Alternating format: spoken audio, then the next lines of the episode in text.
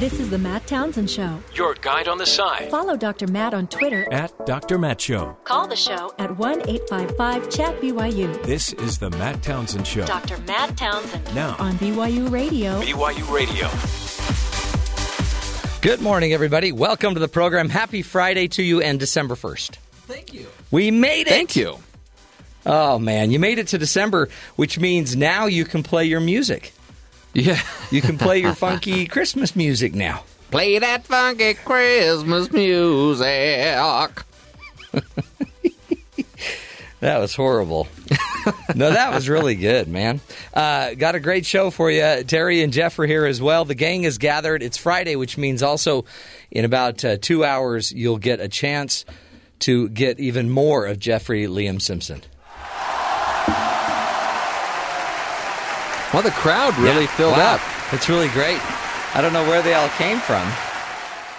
It seemed so quiet when I got here. I've never seen an audience that could fade their applause so well, too. No, a lot of audiences don't know how to fade, Right. uh, but uh, apparently ours really do.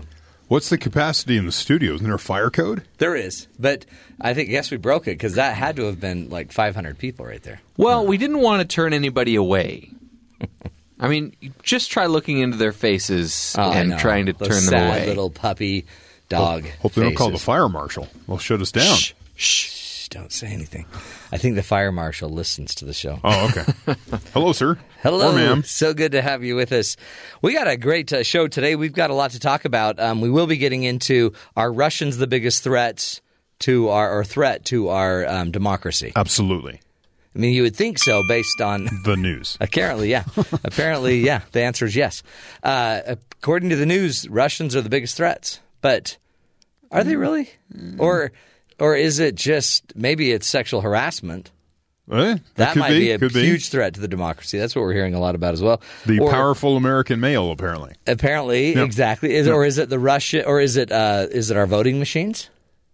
Or is it Have you gone haywire again? Yeah, those are Oh, all man. In fact, they can't be trusted, according to our president, except he got elected. So Yeah, th- but you can't trust him, but you can't trust him. So confusing. It's so confusing. Um, or is it just simply the fact that our congressmen and women have all uh, gerrymandered all the districts? So, or have we self gerrymandered? ooh, are we self gerrymandering? I listened to a podcast this week kind of going into the whole gerrymandering discussion. Yeah. And it's like, yes, you have politicians, whoever happens to run the state legislature, trying to set up districts to help them out. But we also self gerrymander by moving next to and near like minded people. yeah. Across the country, you have pockets of people, and they all Right. kind of vote the same big, way. Yeah, big. I like to call them globs. Yeah. Globs that And so you have these two forces working together, and then someone's got to figure out if something's fair or not. Actually, the Supreme Court will be hearing a case on this here in the next few weeks. This is crazy. But I mean, are we are we supposed to just go live next to a bunch of people we don't relate to? I sure. I mean, We- they have but that's several in our neighborhood. It's not. That's not usually how you go looking for a house. Right. I mean, I don't even go looking for a house. I'd like to live next to a lot of like-minded people. I don't. You don't think that way either. Yeah. You just. It just But- works out that way. But yeah, you just kind of know where you want to live, and that's where your people are. Right. Air, air quotes. Boy. In, in your It's case, it's where's the most organic food stores. yeah. You're like, mm, there's only three in this neighborhood. I don't know if this is quite Because. I love organic food. No, I think you just like paying a lot for your food. You know what? Neither of those statements are true. because it's just food. That's why I like uh, fast food. Oh, it's really? fast and it's cheap, Wow. and it just goes through you like a rocket. But yours has Hmm. kale. No, it doesn't. Yeah, you do. Kale is not healthy. No, not at all. No, It doesn't even taste good. It was a garnish, right? Back in the day. It's the idea. It was the thing on the salad bar Yeah. that decorated it. Remember Yeah. that? That covered the ice. Yeah, it was. A, it was a good time. What is it that, that they put on your plates when you go to restaurants and your parents are always, oh, don't eat that, don't eat that. Parsley? Parsley. Yeah. That's the one. Now the parsley I would eat. Really? Yeah, but Wow. kale, no way. You would eat parsley over Yeah. kale. I like parsley, sage, rosemary, and thyme. Rosemary and Thyme, that's also a show. It's also a song. My son has Hmm. a rule: if it's green, don't eat it. Yeah, it's a good rule. Rules to live by, right there. My son did that too. He was eating a chicken pot pie and picked out uh, all of the peas Right. and just left them in a heap. And then my grandbaby's like, "I'll eat those." And yet, kids don't they don't follow that rule if it comes out of their nose because that's green. Okay, Wow. There's a direction. he took that dark, didn't he? hey, uh, also i- interesting story uh, out of San, in San Francisco that the female yes. the the whole what's it called uh, sanctuary city Sanctuary city situation. President Trump made a really big deal about sanctuary cities that protect uh, illegal um, immigrants into the United States. There was a Mexican man there that was charged with shooting uh, a female, Her um, name was Kate Steinle. Kate Steinle, and in the in end, 2015 this he was happened. he was acquitted last night. He had been yesterday. deported four or five Yeah. times, and he got a hold. I went and looked because I'd heard bits and pieces of this, but I didn't know the exact story. So there, this uh, this man from Mexico, his attorney said that he found the gun, which he had been stolen a few days earlier from a federal ranger uh, nearby in a nearby parked car. They he took the gun and he was He said like unwrapping It- it. it- I thought. something, and it Yeah, discharged. he was unwrapping. It was like covered in a like a like I don't know, like a handkerchief or something. He unwrapped it and then it discharged. it discharged, ricocheted off a wall Uh-huh. or something, and then hit her. right. And that that's how his you know, was that's how his he- story. that's his story. Yeah. Now prosecution said that he he p- purposely pointed and shot and killed her, Right. but they couldn't establish the intent. Well, and, and He doesn't yeah, know what was- her. he- and he they and there was a ricocheted bullet. Yeah. And So I'm guessing- if it was a ricocheted bullet, it probably wasn't the gun pointed at you. Right. And no witnesses. Apparently not enough. Wow. And then there was gun residue on his hand, but not a lot, which kind of Yeah. supports the story that his hand was half covered by something. so a jury acquitted him. acquitted him. And then President Trump. Now he's going to walk out of probably walk out of that courthouse, be picked up by ICE and deported. Yeah. Right. For the sixth fifth time. or sixth Yeah. time. And President Trump is calling this murder. Ted Cruz is coming out saying things, and it's I don't All know. right, what do you do? And, and or is this just is this just what happens in a sanctuary city that Hmm. won't fulfill the law? Was this more a political thing, or was this about following the truth? Uh, anyway, more discussion about that. So, lot to cover there. Let's get to the headlines with Terry South. Terry, what else should we be paying attention to? Senate Republicans are scrambling to rewrite their tax overhaul legislation on Thursday night after Senators Bob Corker and Jeff Flake and Ron Johnson almost voted to send the bill back to the Finance Committee. The three deficit hawks voted to move forward with legislation, however, even though the Senate's parliamentarian ruled that the bill could not include a so called trigger mechanism that the senators were pushing for. That provision would have mitigated the 1.5 trillion addition to the federal deficit over the next 10 years by triggering tax hikes if economic growth projections are not met. So the whole Wow. point of this is that yeah, the reports are showing that all the an- analysis is showing that this tax bill will raise the the debt. Yeah. And but but all the supporters of the tax bill are saying that the economic growth that will come because of the taxes will cause this uh, this growth to or the uh, what the debt to be mitigated. So, Right? so they're not. So they they don't allow trigger. So what they're saying is, if that economic growth doesn't happen, then we're going to put a trigger in that will raise taxes. But the Ah. parliamentarian says we can't do that. Can't do that.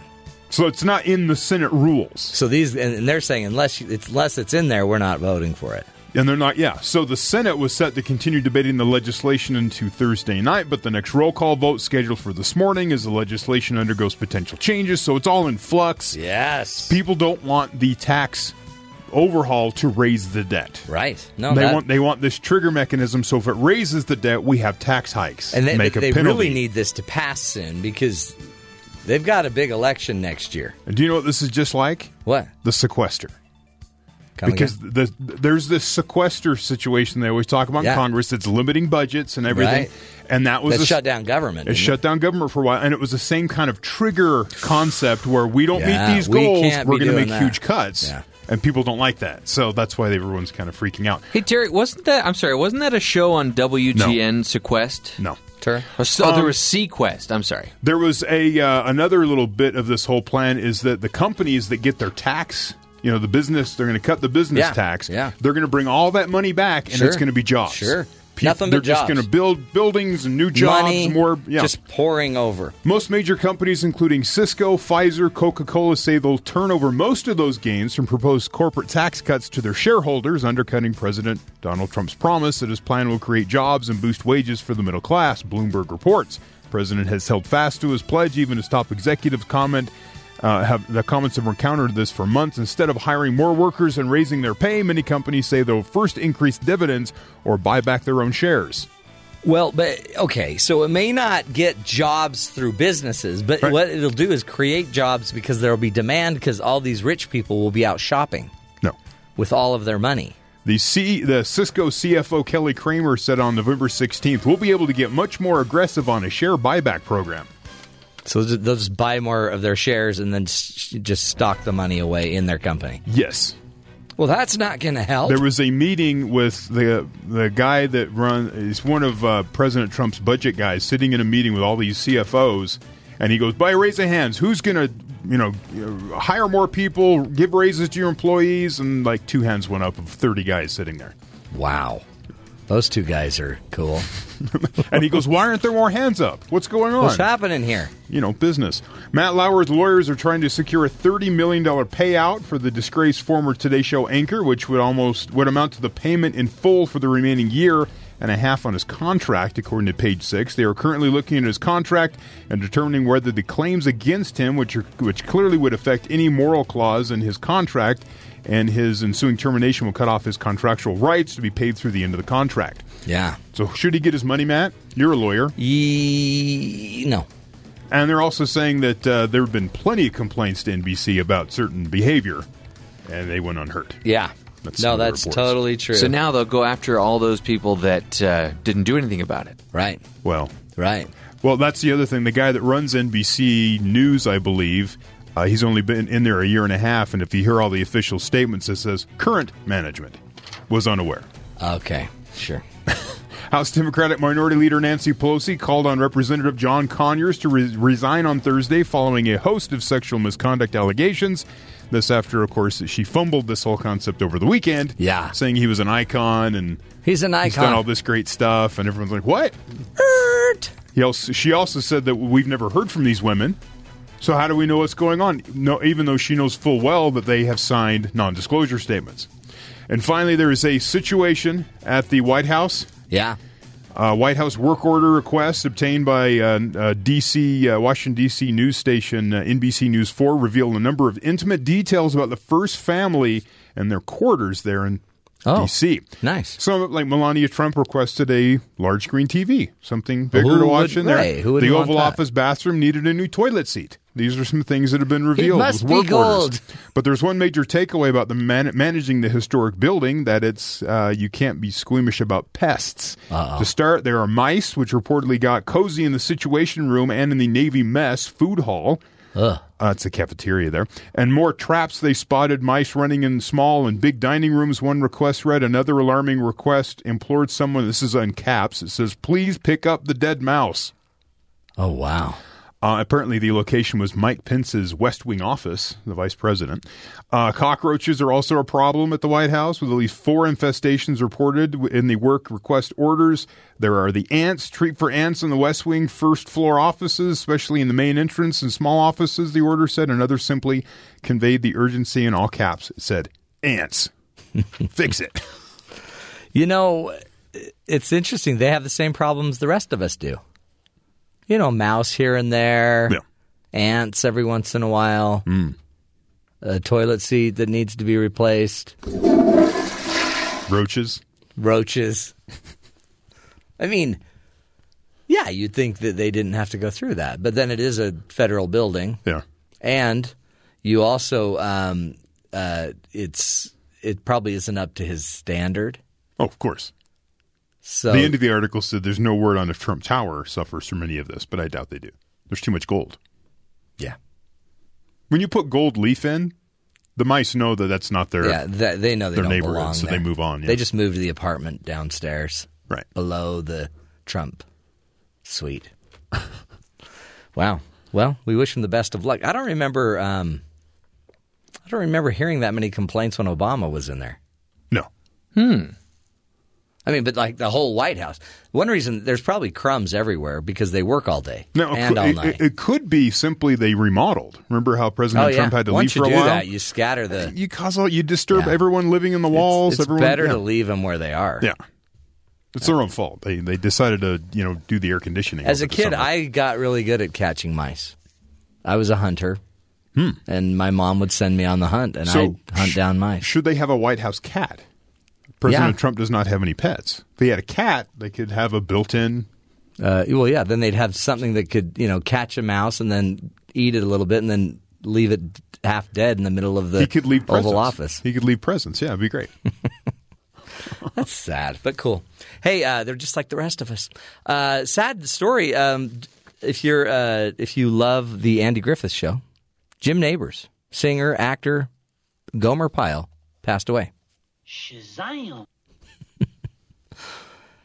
He was great. I grew up with Gomer. Gomer was like my my uncle, Uncle Gomer. He could fix anything. Not really, but he could pick he could pick up the car and then spend days trying to fix it. Well, Andy and the rest of the people in Mayberry showed, you know, showed some hospitality. Jim Nabors dead at 87 years old. Favorite Jim Nabors moment? Right there. Shazam! That's all I ever remember him from. Golly! That's a good ripe age. Pardon? 87.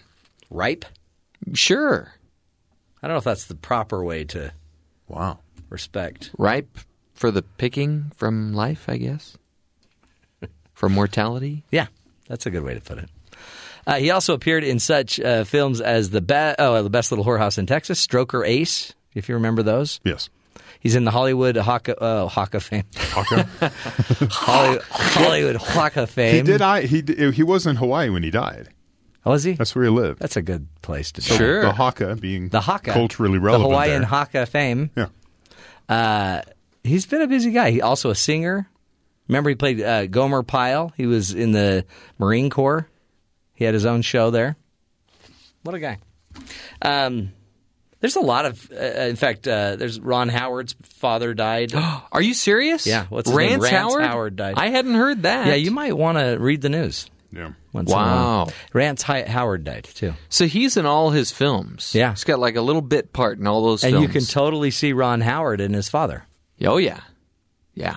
And Rance, that's an interesting name. Don't you think? Rance. Rance! Rance! That's like Rance. Um, cool. Anything else we need to be paying attention to? There's just a lot of uh, kind of detailed news stories. Apparently, Michael Flynn, according to CNN, is about to be charged or is being charged with making a false statement to the FBI. I just saw what was the notice I had. He's going to be. Uh, there's a plea hearing, Oh, wow. so it's moved beyond like just preliminary. It's a plea hearing, so they're gonna go in and, And say. so what they so that's guilty, not guilty, right? What's he yeah. gonna? Well, I mean, yeah. And I guess that's probably fairly easily verifiable. If he is or Here's, not? here's the false statement. Yeah. Under oath, that was the statement. Here's what I said. Obviously, I lied. Remember, this is what, uh, and the, what they do though, it seems like, is the FBI now would get him on this charge, and then, na- then they kind of know they've got him, Right. And then he knows he's been gotten, and then they kind of squeeze him. Oh, this is as the reports have said numerous times. They're doing this this same. They're approaching this the same way they go after organized crime. You get the small guys, and you flip as you move up the chain of command. Yeah, You flip this guy to go on this guy yeah, and keep but moving. no one's gonna flip higher than Flynn. There is a liberal fever dream that he will. So let it Yeah. go, Matt. Let it President, happen. President Clinton lied under oath, You see, that's the, again, that could be a charge, right? and he got off scot free. was it, it was under oath? Yeah, that was just under oath to God and the country. Right. This is to the FBI. Yeah, it's Oh. different. This is So they're the higher would think power this then? is higher than God and country thing. Also, uh, what, what, 10 days ago? Yeah. There was a story about two Border Patrol agents. Yeah. One died, one was injured and somehow, but the re- initial report said he was attacked. President Trump has said uh, there's a murder and an attack, and we're going to figure out who did this. The Get those walls up. The go- yeah, put up the walls. Governor of Texas has uh, like a two hundred thousand dollar reward to find out who had who uh, attacked these two border patrol Yeah. agents but they can't rule out that they may have just fell down a cement kind of one of those uh, Yeah, uh, canal yeah. gully type thing but it was cemented in and they may have just tripped and fell down and hit their head because they cannot find the proof that there was an Right. attack. But they can't disprove it either because they were out there by themselves and they're just trying to look at all the evidence. Mm. After 10 days, they're, they're, one guy's dead, one guy's in the hospital. They're not sure exactly what happened. Yeah. And, but and but everyone's yeah. jumped to their own conclusions depending on what side of the wall you're on. And remember, that's the big lesson here is that we can choose any truth we want, right? We so we, we talked about that the other day that it doesn't matter. You will vote for somebody that you think is lying as long as they're going to vote your way. Mm-hmm. So, and I don't know how you'd believe they're going to vote your way because they're liars. have, you, But have you seen the Jimmy Kimmel you were talking about the other day down with Roy Moore? Yeah. He sent his guy down there to kind of Oh, yeah. cause problems. yeah, really funny video. But it does kind of show you that that people are just going to vote the way they want to vote. and we're going to see it the way we want to see it. right. Apparently, Flynn pled guilty Today to already? lying to the Wow. FBI. Oh wow. All right. Moving along. Yeah. Or he's going. Uh, Flynn is expected to plead guilty for lying to the FBI. He has a hearing Hmm. at 10:30 a.m. So in a few minutes. So, what are the Well, consequences going to be? I don't know, but no matter what it is, he's going to be talking a lot more to the FBI. Apparently. So, if he's pleading guilty, there is some sort of a. They've come to some sort of a compromise or a. a yeah, it might be. We Bargain. had we had multiple charges, but we won't do it unless you plead guilty to this one count, and then that makes it so. It'll, be interesting how President Trump responds. Yeah, in fact, he'll be tweeting. By the way, from his new toilet seat. Apparently. What? 'Cause I don't know that the- he'll be on, but he he he got a new toilet. That was the work order from the NBC news station in D.C. They found is the Oval Office bathroom needed a new toilet seat. great. It's right there. oh, they, they better pass that thing through security. That that doesn't sound like a toilet at all. Hey, up next, we're going to be talking about two big problems with American voting that uh, may have nothing to do with Russian hacking. So we're all caught up in the Russia thing, but maybe there's some other problems uh, when it comes to our voter system that we we ought to be paying attention to. That's straight ahead on the Matt Townsend Show.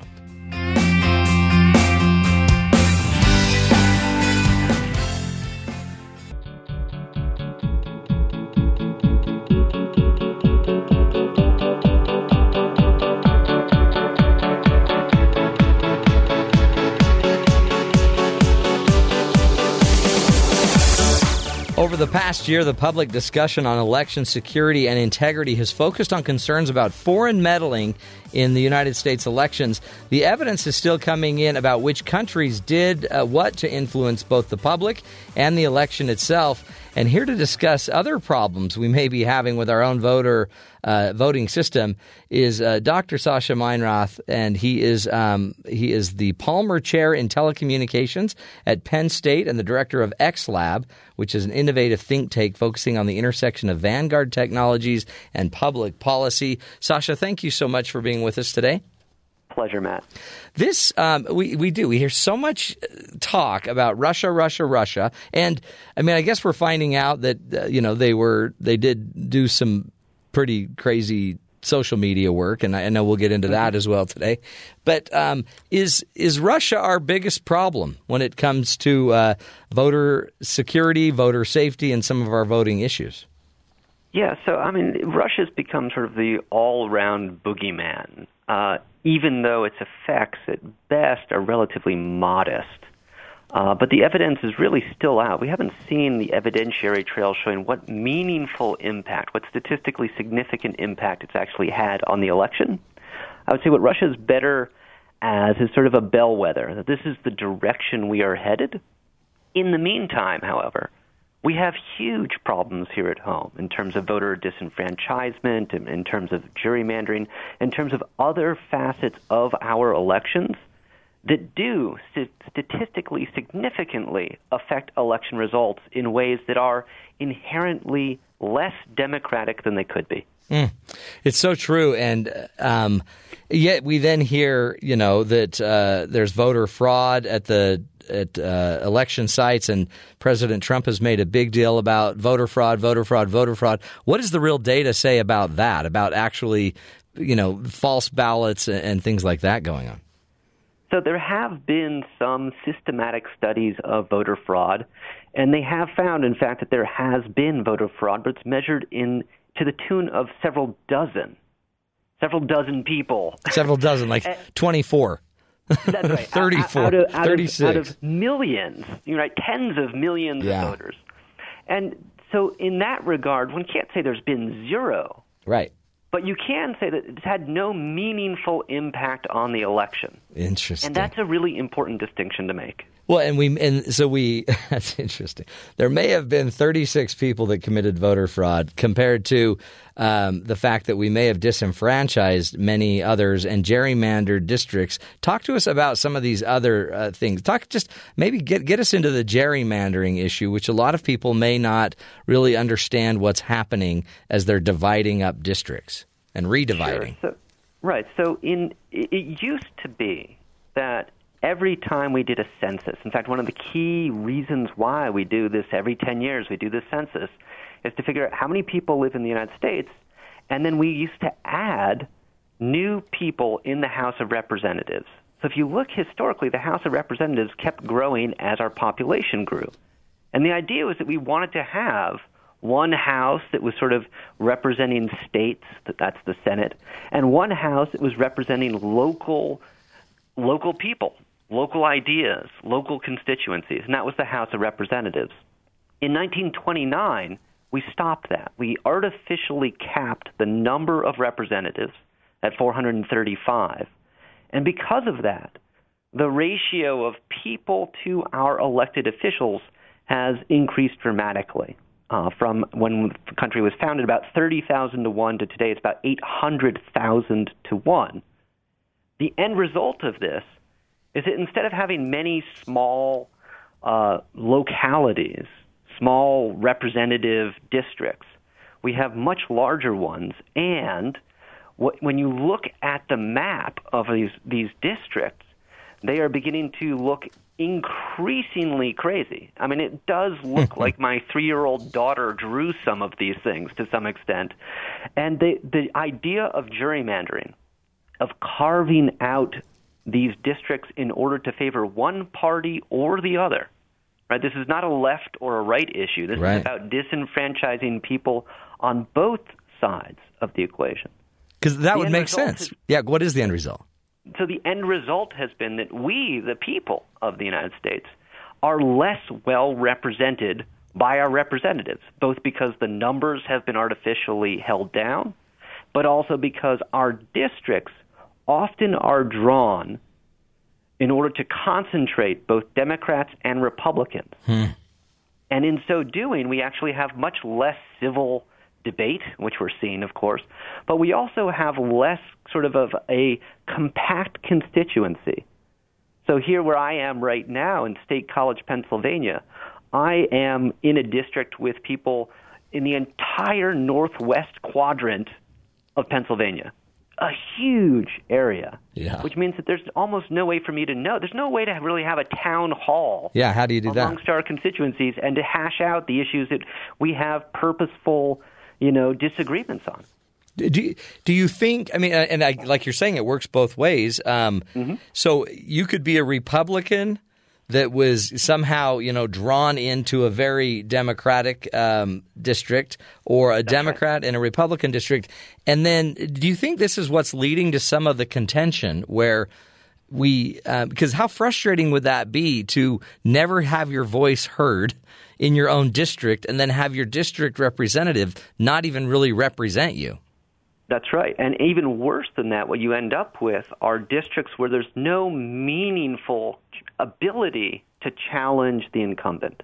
Yeah. That there are districts that are always going to be Republican, districts that are always, they're drawn this way to always be for one party or the other.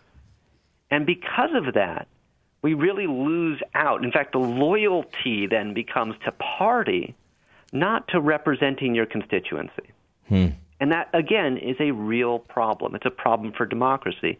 And the interesting thing is, when the founding fathers drew up our original Bill of Rights, the first amendment, the one that never got passed, was all about this issue, was all about ensuring that the House of Representatives was more representative. And if you read this original document, you find that they were saying, like, look, going to start at like 30,000 to 1, 30,000 voters to one representative. And as the population grows, we may swell that to about 50,000 to hmm. 1.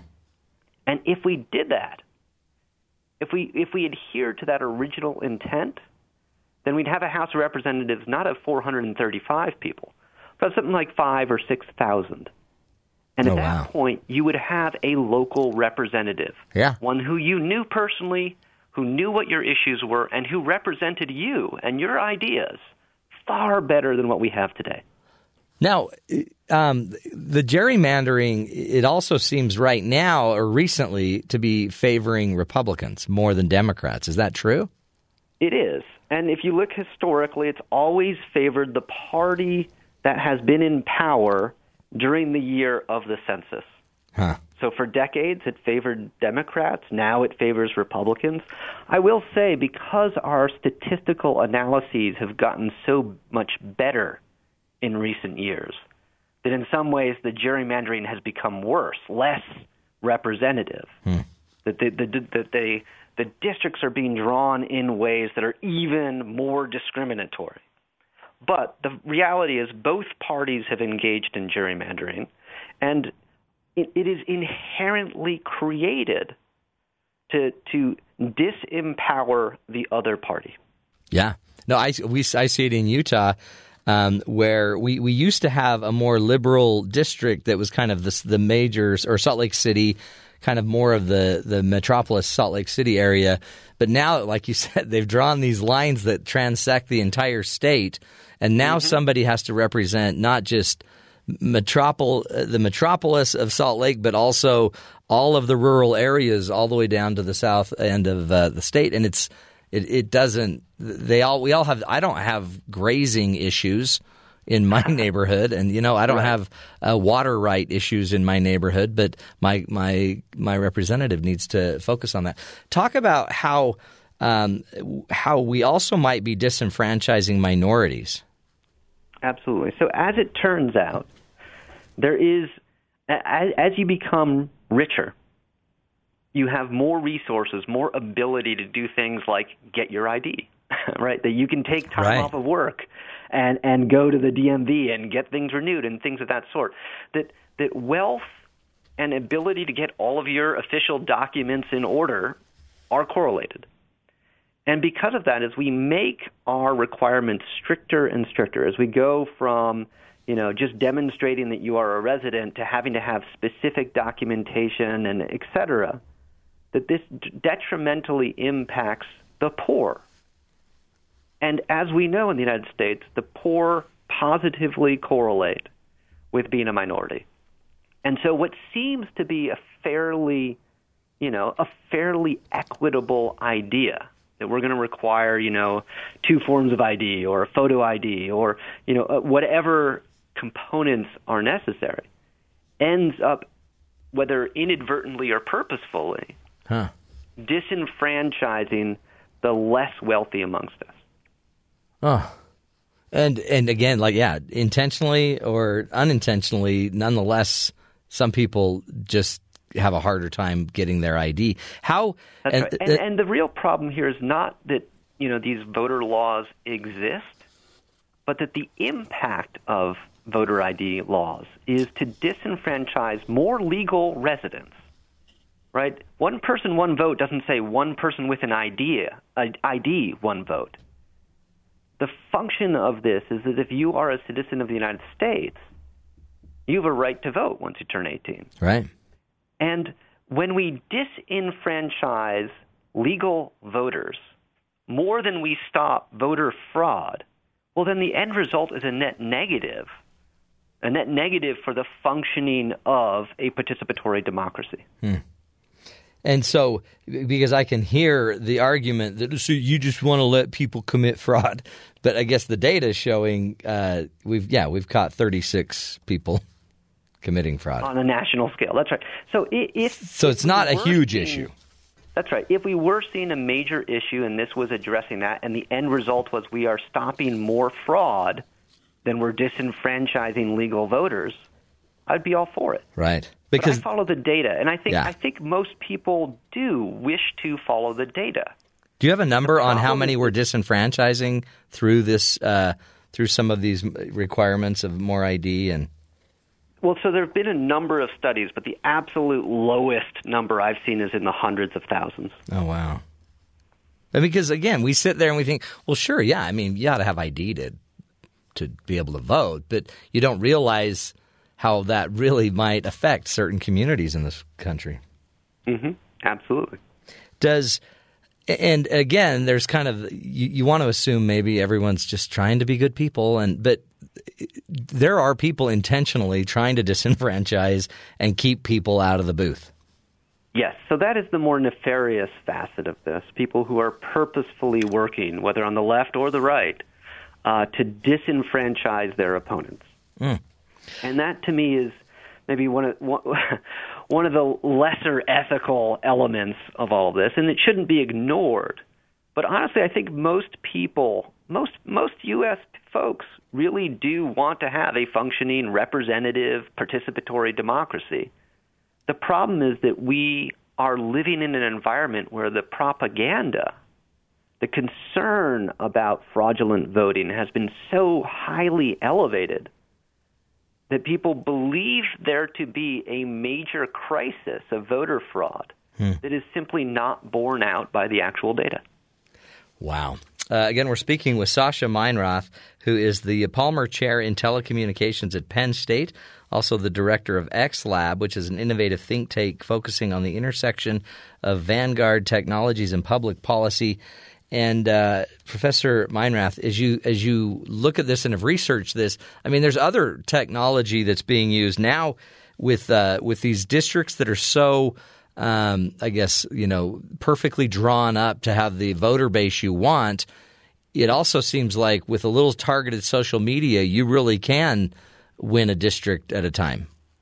Ah, you know, this, this to me is one of the funny elements of the whole fear of Russia. So, you know, it has come out that Russia maybe has spent about a half a million dollars, $500,000 on social media. And there's nothing to sneeze at. But your average super PAC, of which we have hundreds in the United States, is spending an order of magnitude more. Yeah. And so the again, like it's not that this phenomenon doesn't exist. It's just that it's a drop in the bucket. And you know, you and I certainly remember, and many of your listeners will remember, you know, like Swift boat ads Oh, yeah. around John Kerry. Like Yeah. this is not a new phenomenon. And in fact, when you look at the history of telecommunications, communications theory, we have long been writing about the concerns of unrestrained propaganda on democracy. So much so that in 1948, the U.S. passed a series of laws to protect us. You know, this is right after World War II, right after witnessing the power of the Nazi propaganda machine. We passed laws to say, look, there has to be some check and balance on unrestrained propaganda so that we, the citizenry, are informed and can make informed decisions. Hmm. And unfortunately, we have systematically rolled that back. And so now it's no wonder that we are now facing the kinds of problems that people have long theorized would arise. The only uncertainty is really how will we address this in a meaningful way? Yeah. What, what suggestions do you have for us as just, you know, average folk?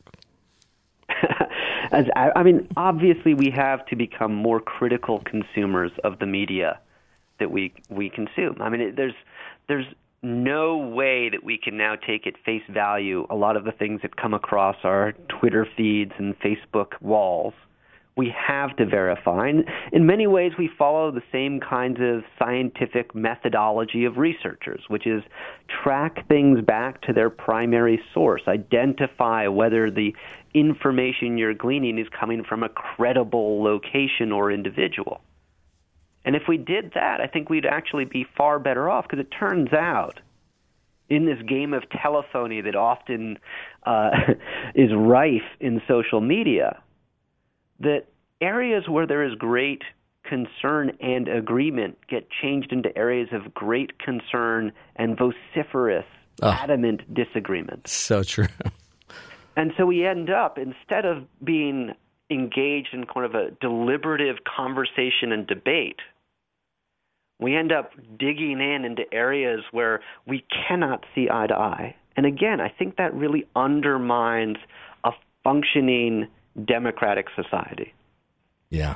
No, I totally agree. I think I think we gotta we've got to do something different. Sascha, thank you, thank you for your insight, for your great work, and uh, keep it up there at Penn State. Um, again, uh, Sascha Meinrath is the Palmer Chair in Telecommunications at Penn State and the director of X Lab uh, there as well. So great insight. We've got to we've got to consume media, folks, with uh, I, guess a little healthier dose of cynicism. Not just that the it's fake news, but go identify the source. Go dig deeper. Go look for more stories. Get out of your echo chamber. Do what you can to uh, actually be an active listener and learner of life. This is the Matt Townsend Show, helping you be the good in the world.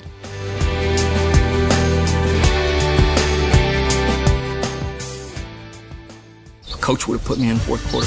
We'd have been state champions. Because life doesn't come with a handbook, you need a coach.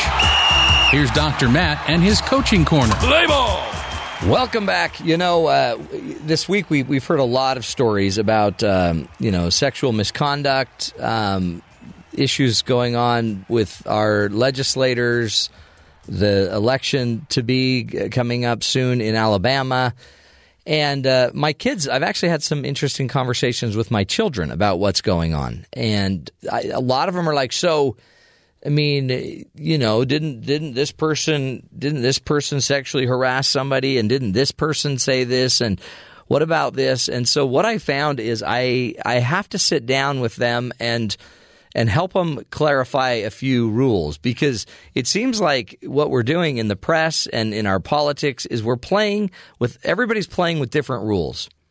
And uh, I wonder if that's why we misspeak and we overtalk each other and no one listens, is because uh, what I found is there's four different sets of rules that we can use to live our lives by. Okay, one set of rules is we just do what comes natural. We just we just do whatever we whatever feels good for us.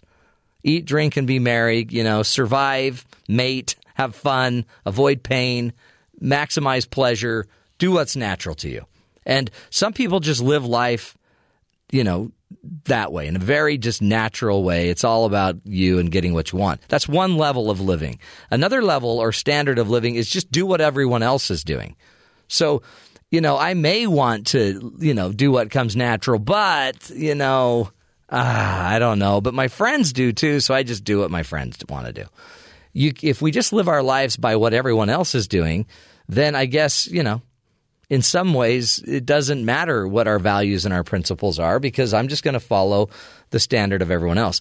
Now, another set of rules isn't what's natural and it's not what everyone else is doing. Some of them are just we all we try to do is just live the laws of the land. And a lot of people hold up the laws of the land as the highest form of human being that we can live, right? We're maximizing our life by living the laws of the land. And I just suggest I love the law. I love it. Live it as much, you know, live it, live it. It's part of your our responsibility here.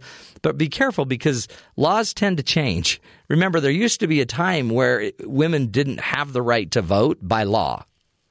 They just didn't have that right. And uh, minorities, African Americans, were legally okay to be owned as slaves. So laws can also change. Um, but to me, there's a higher level than doing what's natural, doing what everyone else does, or just following the laws of the land. And what I'm trying to teach my kids is it's time that we might want to live by a higher principle, uh, live by our conscience, let our conscience be our guide, try to do things that are moral. They may not always make you popular, I try to teach my kids. So, right now, pushing back on some of the immorality that we see uh, going on might make us feel like. Um, you know, we're we're not as popular. It might be easier to just go along with the flow and do what everyone else is doing. But there is a higher standard and a higher level. And I found that once you start to realize how we're supposedly uh, living, um, and don't we don't I shouldn't have to trust what people are saying about how they're living. I can see it in their life. And that's what we're seeing with a lot of these stories that are coming out is people were living supposedly one law, following the land or following the principle in their conscience of their heart, but we knew deep down what they were doing is just what comes natural. And we got to change. We got to be different on that tone, and we got to teach our children that you got to choose the rules you're going to live by. And I would suggest we push more principles and conscience. Uh, we'll continue the journey up next. Liana Tan will give us a few life hacks.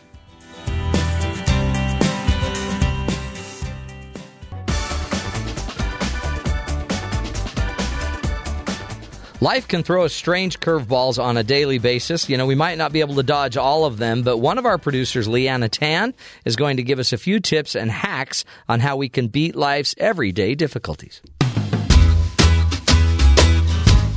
Remember the times when all you had to worry about was how to microwave SpaghettiOs and how you were going to have a Barbie prom night if you only had one Ken doll?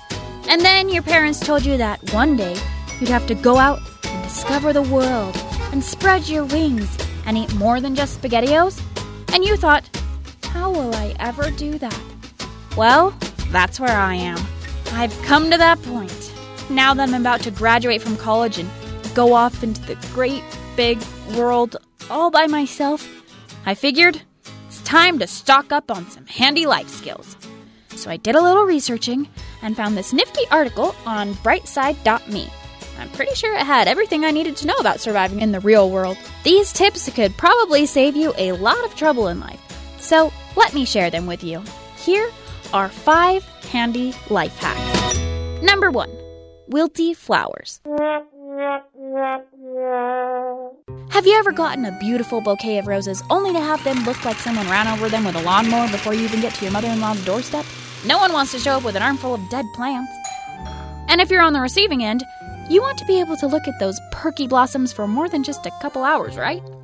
The secret is aspirin. Apparently, that little tablet helps a flower's headache too. Roses will live twice as long if you put half an aspirin in the water because it prevents water decay. Add a pinch of salt instead for daffodils and vinegar for dahlias. Number two, grease stains. I thought these were the Achilles heel of my wardrobe.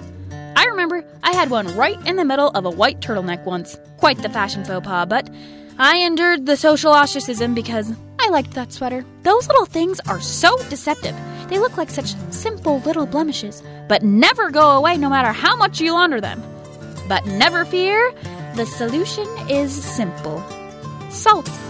Just sprinkle a little on the stain as quickly as possible, wait, and shake. And the salt will absorb most of the grease. Now you can face society with dignity again. Number three burned pans. I'm pretty sure I'm that roommate. The one who jumps in the shower while simultaneously cooking fried rice on the stove, only to emerge to a cloud of smoke, a choking odor, and a blackened pan. But the least I can do now is boil some salt water. Hopefully, I don't mess that one up, but sounds simple enough. You just add a few tablespoons of salt to water and boil for 15 to 20 minutes. Hmm, but I guess it still doesn't fix my lunch of charcoal bits. Number 4. Breadcrumbs. I never really realized this was a problem, I just always assumed it was a fact of life. But my eyes have been opened. No longer do you have to waste 30% of your fluffy carbohydrate goodness to the kitchen floor. No longer do you have to chisel away at the 7 inch thick crust of Grandma's homemade bread. The end to your crumbly days is here. All you have to do is dip your knife into boiling water before you make the cut and wipe it off. Simple as that. And number five bug bites. Oh, the bane of my existence. Did you know I carry a can of insect repellent in my purse wherever I go during the summer, and that I apply it generously on any sliver of exposed skin before I exit my house and before I go to bed? And that I make a concentrated effort to avoid any form of stagnant water or lush foliage? Yes, this insect paranoia has controlled my life for over two decades. But today, my life was changed. There's a simple home remedy potatoes. You heard it right.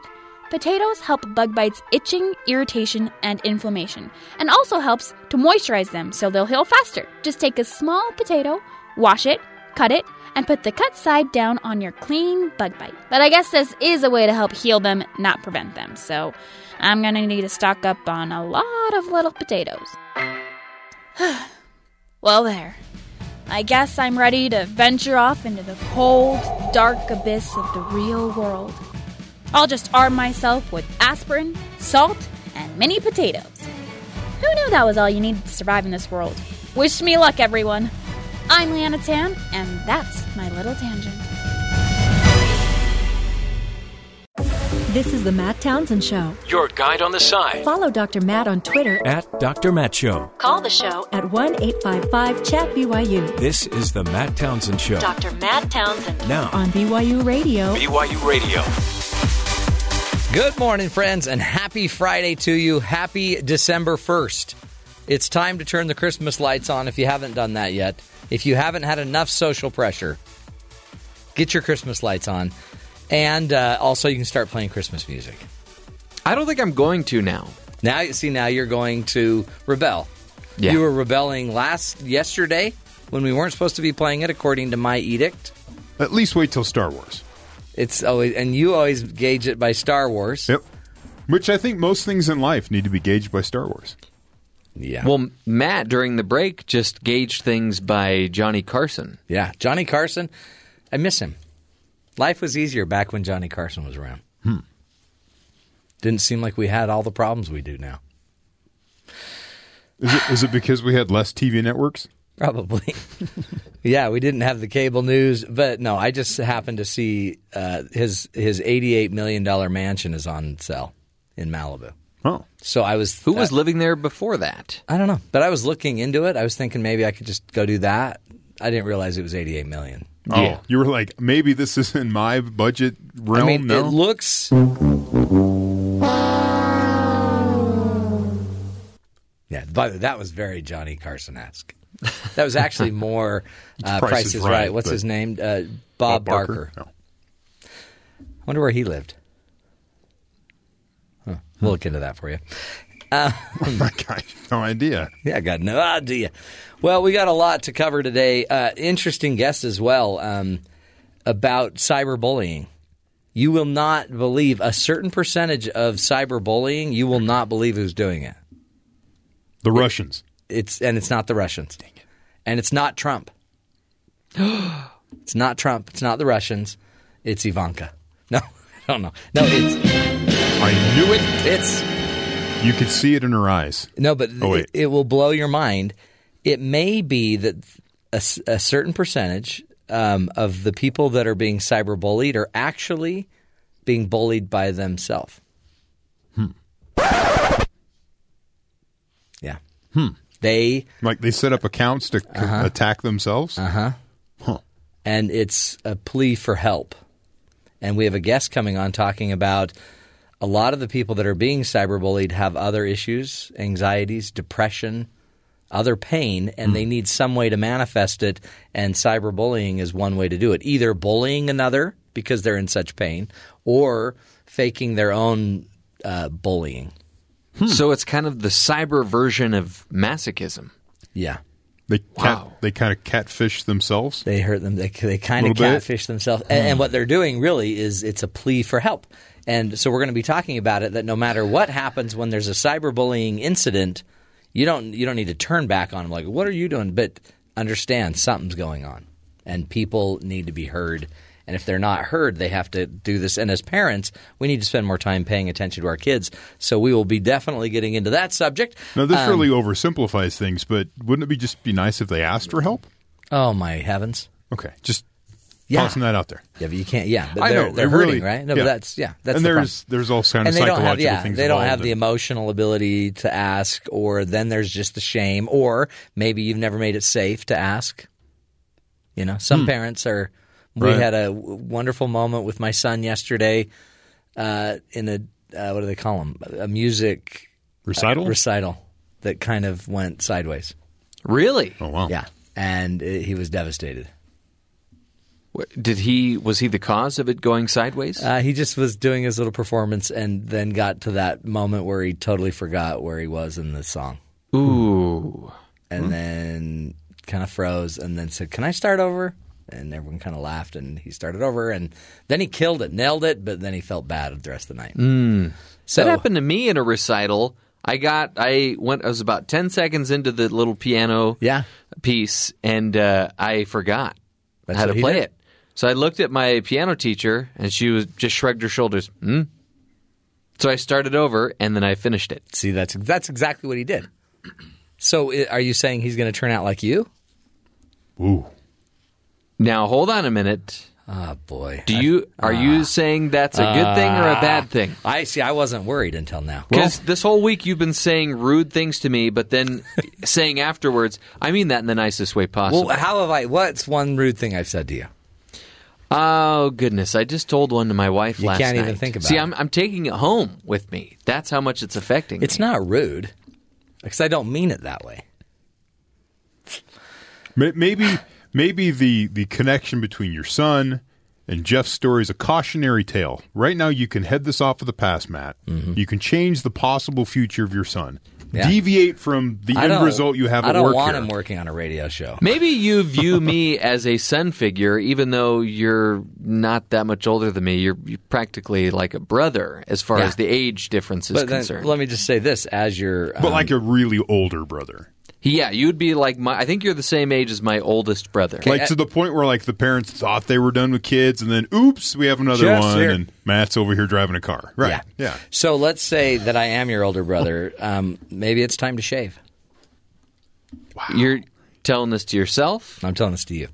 because you're you're looking a little scruffy there yourself. I'm the only one that is within the rules today. Apparently, you're the only one that can afford a razor. Hey, we're the only ones going to see Star Wars with the rest of the employees. It's actually okay. uh, mandatory. Don't drop it in the middle of the afternoon when you got to pick up your kids from school. Not my fault.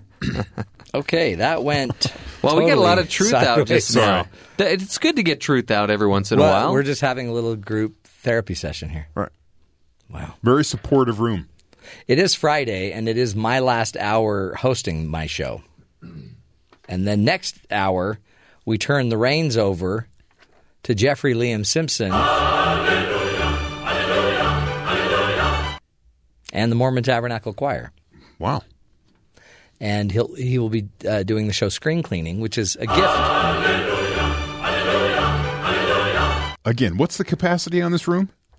Because the choir's got a couple like 50, 60. They're in the other studio. the We've acoustics are amazing yeah, too. We've wired them in here. All right. So Jeff will be doing screen cleaning, where he's going to talk about screens and how to keep them clean. Wrong. It's a useful skill to know. It really is, especially especially 'cause there's so many, so much disease nowadays. Mm-hmm. Yeah. Anyway, all that straight ahead, but first to the headlines with Terry South. Terry, what's going on? Former National Security Advisor Michael Flynn has been charged with lying to federal investigators about his contact with former Russian Ambassador Sergei Kislyak, the documents for which were explosively made public on Friday, as this article reads. Flynn did willfully and knowingly make materially false, fictitious, and fraudulent statements and representations, special counsel Robert Mueller's team writes. Can't they just say he lied? No, you got to be What's very with all clear. the colorful language? Very clear. That's why it's explosive. That's right. It's explosive. Fi- Flynn is expected to plead guilty this morning. He may already have. I haven't been able to confirm that through all the But different news feeds. He resigned as national security advisor less than a month after President Trump's inauguration for lying about his contacts with Russia. but to, so okay, interesting. He's not he's not denying these. He's actually going to plead guilty to this fact, hmm. which means you don't have a trial. You just move to a sentence. Moving on. but then they'll probably have a recommendation for sentencing that would be lenient because he's been cooperating. So is this a thought. sign That's that he's thought. been cooperating? Possibly. Oh my heavens! There's also that whole helping Turkey try to kidnap somebody from Yeah. the U.S. to send back over there type of situation. Are we still going to hold people accountable for alleged attempted? Well, kidnapping? That was the report. We're not sure if actually Mueller's going to proceed with that. But Yeah. That's an interesting story. Yeah, I'd rather just admit to lying than kidnapping. Kidnapping, yeah, you think that would kind of escalate things. Senator John McCain of Arizona has been tight lipped about the lead up to the tax overhaul uh, vote, tersely Hmm. telling the New York Times this week that a lot of things concerning him, that concern him about the bill. On Thursday, in the wake of many similarly hesitant Republicans announcing their support for the legislation, McCain at last confirmed that he is a yes. I believe this legislation, uh, though far from perfect, would enhance American competitiveness, boost the economy, and provide long overdue tax relief for middle class families. Woo! So they're discussing things as we speak. They may do something today, they may do it Monday, or, you know, Maybe never. who knows? We'll see what happens. President Donald Trump reportedly urged top lawmakers to end the congressional probe into the Russia election meddling It was something along the lines of, I hope you can conclude this as quickly as possible. Senator Richard Burr, a Republican uh, Burr. chairman of the Senate Intelligence Committee, told the New York Times. Burr said he told Trump that the probe will end when we have exhausted everybody we need to talk to. The probe will end when we have exhausted everyone we need to talk to. The Times also reports that Trump made similar overtures to Senate Majority Leader Mitch McConnell, Senator Roy Blunt Missouri. A Washington spokesperson said Trump never attempted to apply undue influence in committee to on committee Yeah. members. So then nothing happened. Nothing to see here. Nothing to see here. Keep moving. U.S. State Department warned the White House of President Trump's Wednesday morning Hey, retweets. by the way- oh yes, go ahead. Nothing to see here except one of your advisors that was over the NSA just pled guilty to lying to the FBI. Well, the NSC. NSC. Yeah, but everybody lies. There really is nothing to see there. Moving on. So Trump's tweets from earlier in the week. Yeah. He tweeted out three videos. They were anti-Muslim videos that he tweeted out. U.S. State Department warned the White House that those anti-Muslim videos could spur violent protests at U.S. embassies in the Middle East. Uh, the embassies, which were already on high alert, were watchful for any violent reprisals throughout the day. Though no incidents have been reported, the retweeted videos were first posted by a far-right group in Great Britain, depicting Muslims appearing to commit various acts of violence. Wow. Asked Thursday about President Trump's retweeting this week of three anti-Islam videos, Sarah Huckabee Sanders claimed the president was simply elevating the conversation. Oh, is that what, is that, what- is that what we call that? That's what she called it. I was like, that's, that's pretty good. So the conversation like must that. have really been Really bad. low. Yeah. Really low. And he helped it out quite a bit. Okay. Um, in Parliament in Great Britain, they're discussing whether to, uh, well, certain members are trying to get the government to block President Trump from having an official visit Oh, because of this and everything else they find that he has done they don't like. but they can't. It's it's he's representing us. Right? And so that's it's kind like of they're the rejecting us. Yeah. And Theresa May, the Yeah. Prime minister, she both condemned hmm. President Trump for what he what he did in retweeting those and said he's still welcome. Theresa May, the prime minister, or Theresa May, the other woman with six followers on It Instagram? depends on who President Trump's tweeting at the moment. He got the Twitter handle wrong for the prime minister of Britain and Yeah. hit up some woman. Some poor Theresa May here. she had like six States. followers. Now she has 150. but then she made her, her account private so nobody Yeah, can follow her and all this stuff. So, and finally, Snickers. They make candy bars. Well, they are a candy bar. Mm. They surveyed 5,000 Americans in all 50 states and found that New York is the hangriest state in the union. Oh, wow. With hunger-induced rage peaking at about two hours after lunchtime on Mondays. Hmm. Wow. I, so that's the peak hangry time. peak hangry. California and Florida tied for the second hangriest state with mild mannered Wisconsinites. Is that what you call people in Wisconsin? Apparently. Wisconsinites? Uh, coming in at the least hangry population in America. Wisconsin. Wisconsin is well, least because they've got the best cheese, Right. And that they've cheese got is very filling. Apparently, it's Yeah. right on hand at all times, too. and they've got Rodgers. What's his name? Aaron Rodgers? Aaron Rodgers. Well, he's broken right now. Hey, a broken Aaron Rodgers is better than any other quarterback. Just don't cry in your cheese, right? Snickers also learned that Californians are the quickest to get hangry, hitting up the unpleasant mood just 18 minutes after being regularly hungry, and that New Yorkers hit the hangrier level seven times a month, while the rest of the country only reaches that peak an average of five times a month. Men were also more likely than women to say they did something while hangry, and that they later regretted 63% to 54%. So 63% of men said they did something that they regret oh, while wow. hangry. Yeah, yeah, that's good. Just over a quarter of Americans say they've actually been reduced to tears because of hanger. A quarter, I don't know if I've ever, ever been hungry and that caused me to get angry. but it But- has caused you to cry. I've cried mainly because, you know, food is my I don't special know that you've friend. ever cried. I've had some tears. It's happened before. Can you prove? Can you prove that? No, but people have Was, told me. was there a witness? no, that's the whole that's the special talent I have is I can do this in private and then take he's care a, of it. He's so a people will see crying on the inside type of guy. Yeah, that's the worst. Inside, kind of he's a mess. My mother told me occasionally as a child I would cry.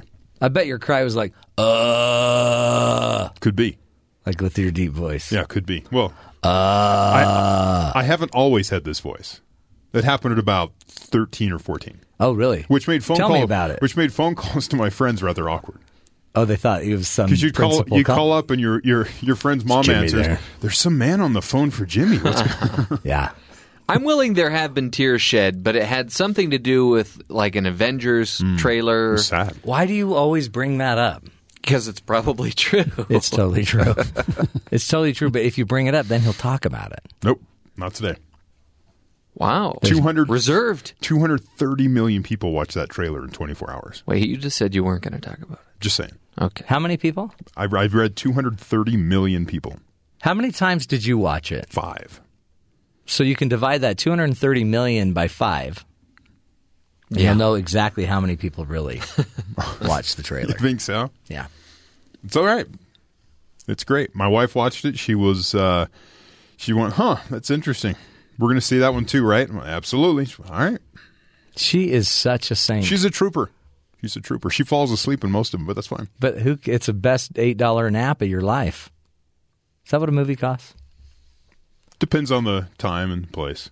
By the way, more breaking news this morning. Yeah. Secretary Tillerson Yeah. on reports that the White House is considering a plan to replace him. Mm-hmm. He calls it laughable.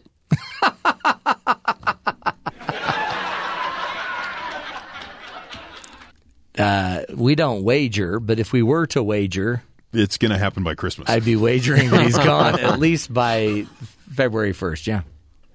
He's gone. right. Trump said he's still here. Do you think the moron comment is just sort of Yeah. hanging there? Well, yeah. Some say it's been validated. He never denied it. And, they did- and yeah, Can't they just take him off the payroll but not tell him about it? Like in the movie Office Space? yeah, no. Just move him down into an ever increasingly smaller office in the basement of the Just State keep Department. shrinking Give him. him a can of, of uh, Raid to take care of the bug problem? Yeah, I don't think that's. I don't think that's how you handle a Secretary of State. Hmm. I mean, he's what the third most powerful person in the government. That's what Not we're told. anymore. That's what we're told. He's having lunch with the president today, by the way. Oh, that ought to be fun. Him and General Mattis. And all the mice in the White House. Yeah, it'd be great. Be like Fievel and everyone hanging out with him. Oh, I love it when Fievel comes to hang out. Hey, uh, did you hear the story about the Albuquerque police officer? What'd he do? He um, ended up adopting a baby whose uh, parent was a homeless mother's opioid addicted newborn. Wow. Cool story out of Albuquerque. Uh, Albuquerque police officer Ryan Holets responded to a possible theft at a nearby convenience store. Has all the hallmarks of the mundane assignment, uh, but and you know go clear it from the log. And as he left a convenience store, he noticed out of the corner of his eye a couple sitting on the grass against a cement wall. It appeared uh, that a man and a woman were shooting up heroin in broad daylight. Oh, boy. And Ryan turned on his body camera and approached the couple, but he wasn't prepared for what he saw. The woman was in the middle of injecting a needle into her companion's arm. Then he noticed that the woman was pregnant. And uh, it's not every day I see a sight like that. It said it really made me sad. Crystal Champ, 35, looks slightly dazed and agitated. And uh, in the video, and he said, "You're going to kill your baby." Ryan has heard on the body camera footage, um, camera footage. Why do you have to be doing that stuff? Uh, it's going to ruin your baby. Anyway, over time, he got her help. Uh, Champ has been a homeless uh, for more than two years. She detailed the lifetime of battling heroin and crystal meth. Uh, about fifty dollars a day she was paying for all of that. Anyway, uh, in their conversation, Ryan was able to get her to go get some help, and uh, he was then eventually he offered to adopt her baby Wow. which is super cool because the baby's probably going to have other issues, right? And uh, I guess legally it's going through right now. Cop, Good for him. what a stud, and good for her, really, right? Making Yeah. a, making a healthy decision for her her child, and uh, helping her child have a shot. So that's pretty cool. Um, they're not just you know everyone has a some feeling about the men in blue, but um, there's a champ right there. They're out there doing more than just giving you tickets. Uh, let's. We're gonna have to do a little empty news after our next guest. That's fine. You haven't looked at any of these stories, have you? No, I Okay. am now. Should I not? No, I want you to give me the papers back. I will not look at it. And uh, up next, we're going to be talking about uh, bullying online. There's some interesting research uh, suggesting that some of the bullying uh, may surprise you where it's coming from. Straight ahead on the Matt Townsend Show.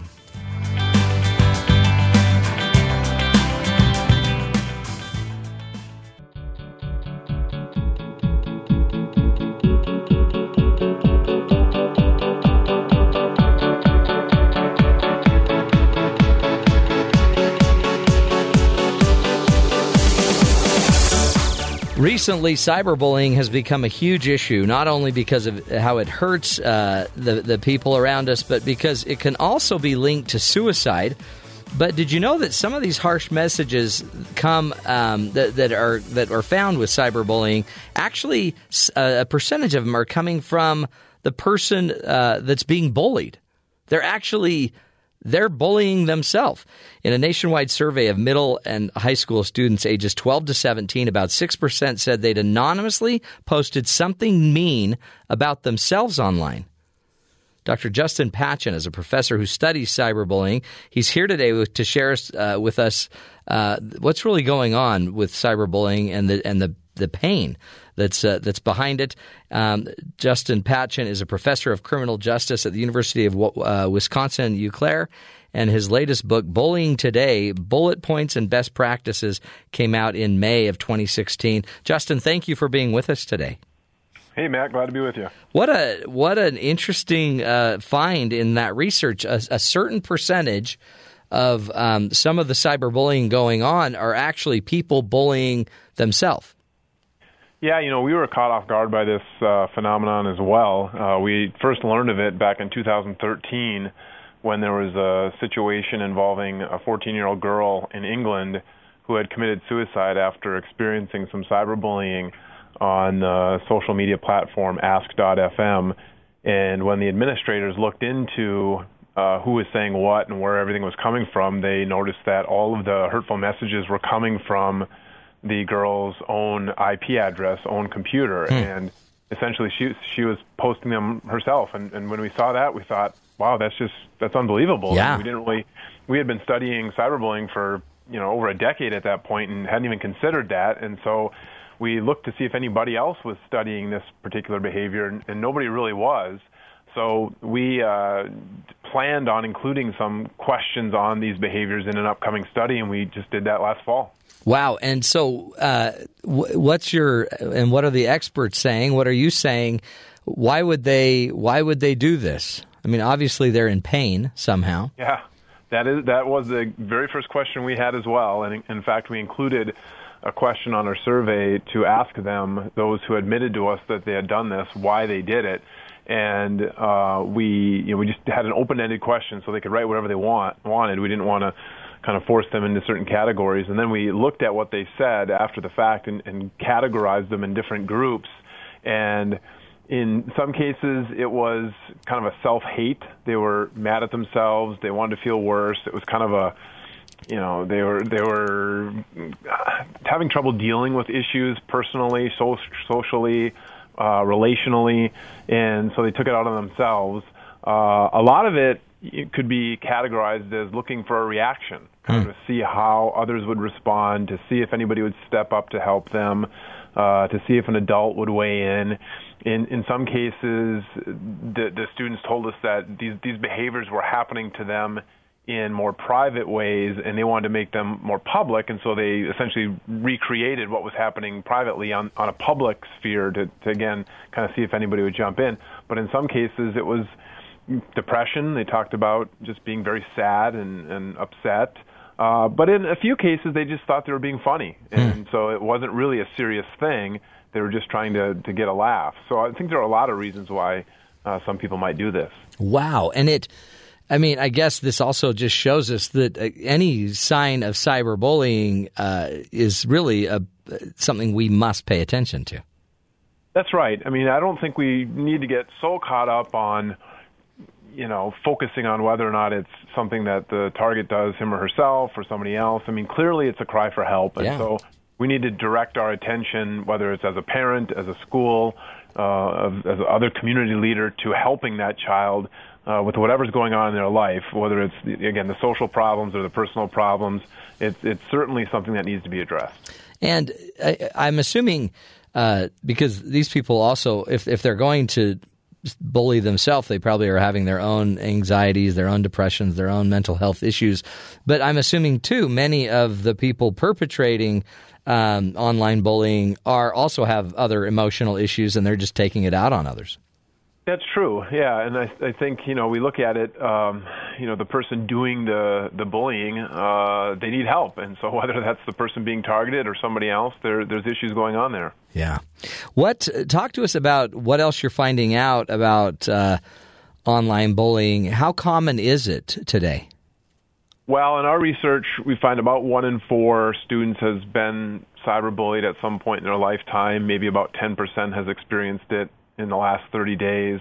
Um, you know, we're we've been studying cyberbullying since about 2001, and we've done 12 or 13 formal surveys of students, and it's actually remained fairly stable. Um, the percent of students who experience cyberbullying hasn't dramatically increased in the last several years. It hasn't really decreased much either. So, you know, I think what we're doing as a society in some spheres is working in terms of uh, addressing these behaviors, and, and, certainly in our research and other research, uh, bullying at school is going down, uh, and yet more students are still experiencing bullying at school than online. Hmm. Uh, we've seen that across all of our research and, and most research that others have done. So there's still a lot of work to be done. So when when they actually are bullying themselves online, you call that uh, digital self harm? Yeah, we call it digital self harm. There's other terms for it that are floating around, like self cyberbullying, um, you know, and, and other sort of examples of you know self trolling. Um, but you know, I, I think that the because this is a, rel- a new thing. I mean, this is the first survey of, of students, middle and high school students that have been done. We, as an academic community, a research community, are still trying to figure out just simple things, just like what do we call this and how do we measure it? And so this is, you know, we had a few questions in our, our survey, and I think this is our goal is for this to be the beginning of a more comprehensive look into these behaviors. How many people are are doing this self digital self harm? How I mean, how big of an issue is this?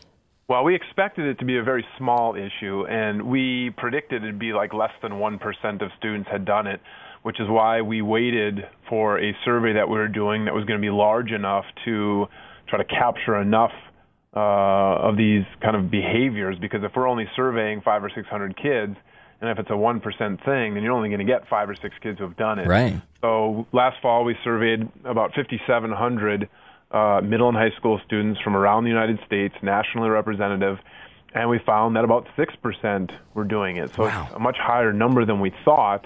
Uh, but again, it's it's just a sort of a one first step at this. One question where we asked, actually two questions. We asked them, have they posted anything online about them uh, anonymously that was hurtful, and then we asked them, have you anonymously cyberbullied yourself? Just try to get at that perspective a little bit uh, differently.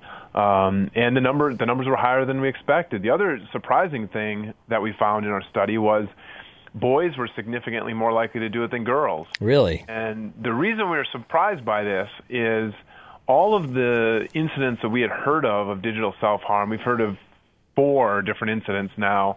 Uh, a couple have made public, you know, media, but a couple have not. All involved girls, and so we just presumed that this was something that was disproportionately done uh, by girls, but that's not the case. We we do see when we kind of dig into the data a little bit more. Uh, the boys who are doing it seem to, uh, more of them said they were doing it as a joke or to be funny or it wasn't that big of a deal. Whereas more of the girls who were doing it, there seemed to be some kind of dep- depressive symptomology or self-hate or some other serious thing going on. So I think we have to kind of dis- kind of distinguish or disentangle these issues even more. Yeah. Wow. That's and and so maybe talk about that because uh, is there a connection to bullying and suicide and a correlation, I guess? And is there also a connection or correlation, I guess, or do you not have the data yet on uh, self harm, digital self harm, and suicide?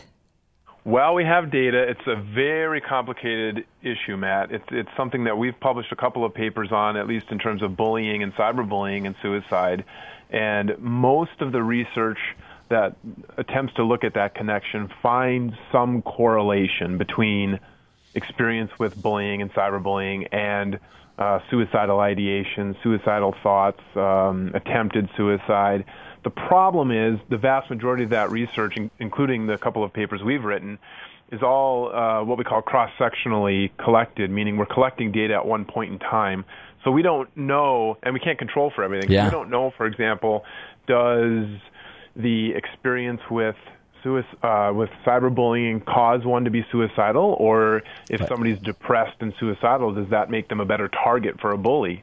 Uh, we also know that even though there are examples of kids who have committed suicide after being bullied or cyberbullied, in almost all of those uh, examples, there's much more going on in the lives of these children than just the bullying or cyberbullying. So there are family problems, relationship problems, school problems.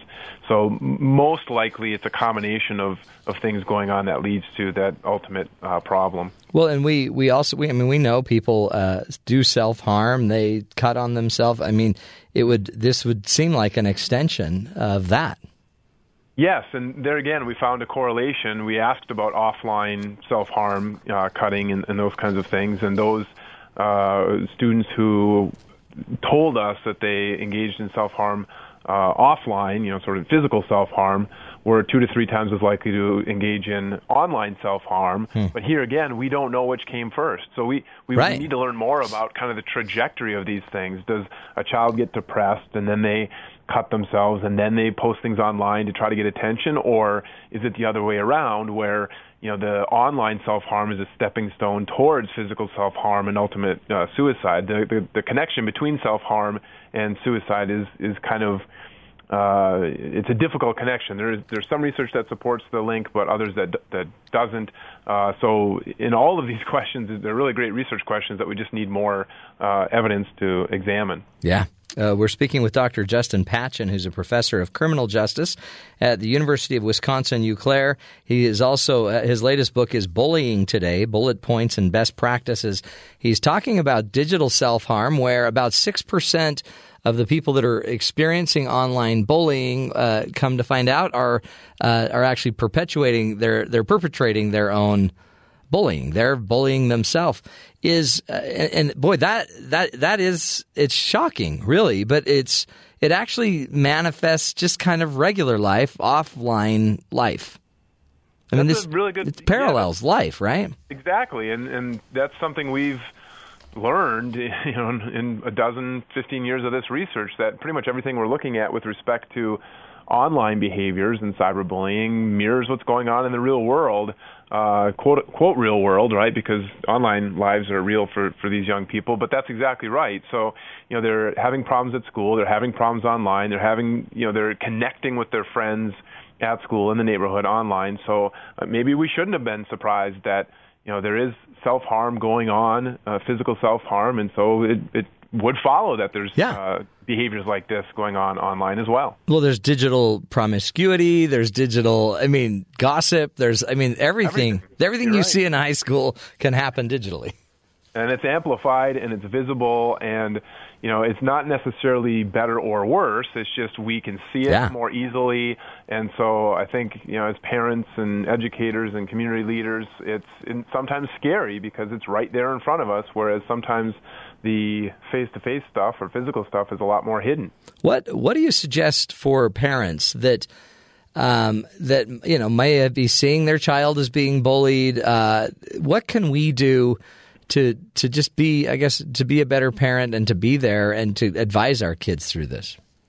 Yeah, I think the the key is opening up that line of communication because a lot of young people that we speak to who are cyberbullied, uh, they don't feel comfortable turning to an adult to discuss their situation because they feel like adults don't understand cyberbullying. They don't understand what's going on online and how important it is to their lives, socially, relationally, academically. Um, so they, I think they've been kind of taught to not uh, discuss these issues with parents, particularly if it's something bad that's happening online. Because, you know, if a child tells their parent uh, that they're being cyberbullied or there's some other bad experience occurring online, the concern is the inclination of the parent is just to get the kid offline, right? If so, if right. there's a problem on Facebook, well, just get off Facebook. Or if there's a problem with your cell phone, well, just just take your cell phone away for a while. And I, you know, I don't think that's realistic for kids these days, uh, relationally or academically. But also, it, it blames them. It's right; they didn't do anything wrong, and now they have to miss out on all the benefits that technology has to offer.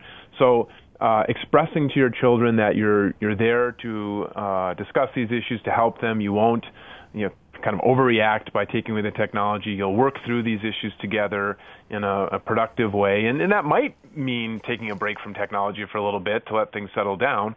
But uh, they're not going to automatically be blamed. I think it also, you know, this research suggests even though uh, a small minority of kids are doing engaging in this digital self harm, it's still means we need to keep an open mind about what's happening and try to gather as much information as we possibly can about the incident. So if your child is being bullied or cyberbullied, collect evidence, save you know save messages, keep screenshots, uh, all that kind of stuff, so that ultimately, if it does escalate to something serious, uh, you could get law enforcement involved or school officials involved, and ultimately those messages can be traced back to find out who the aggressor was. How do you know when it's serious? I mean, there's the obvious threats, but yeah. at what point does it become, uh, you know, a situation where you would involve authorities? I think if it continues for uh, a long period of time, whatever that means, it might be weeks, it might be months. If certainly if it escalates to threats, uh, threats of physical safety, then you need to pull law enforcement involved uh, in because, you know, even if kids are just joking around about, you know, saying that they're going to hurt somebody or kill somebody, uh, that needs to be investigated. Uh, if it's affecting the child significantly where they don't want to go to school, they don't feel safe at school, they're you know physically anxious, their grades drop off, uh, you know their their kind of interactions with usual friend relationships change dramatically. Uh, all these things are signals that something needs to happen to, to address the, the, the problem that's occurring because, you know, frankly, kids are going to experience conflict. They're going Yeah. to experience drama. I think as parents, w- the best we can do in kind of the low level uh, conflict is to, you know, the, the buzzword now is scaffolding, right? To provide them with tools to deal with it on their own, to kind of work behind the scenes to give them some suggestions, whether it's to ignore it or to, you know, block the person online. I'm working on a blog post right now uh, where I'm looking at data from our recent study.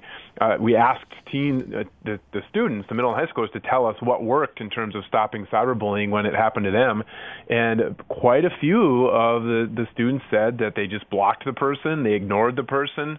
Uh, in some cases, they got help from their parents.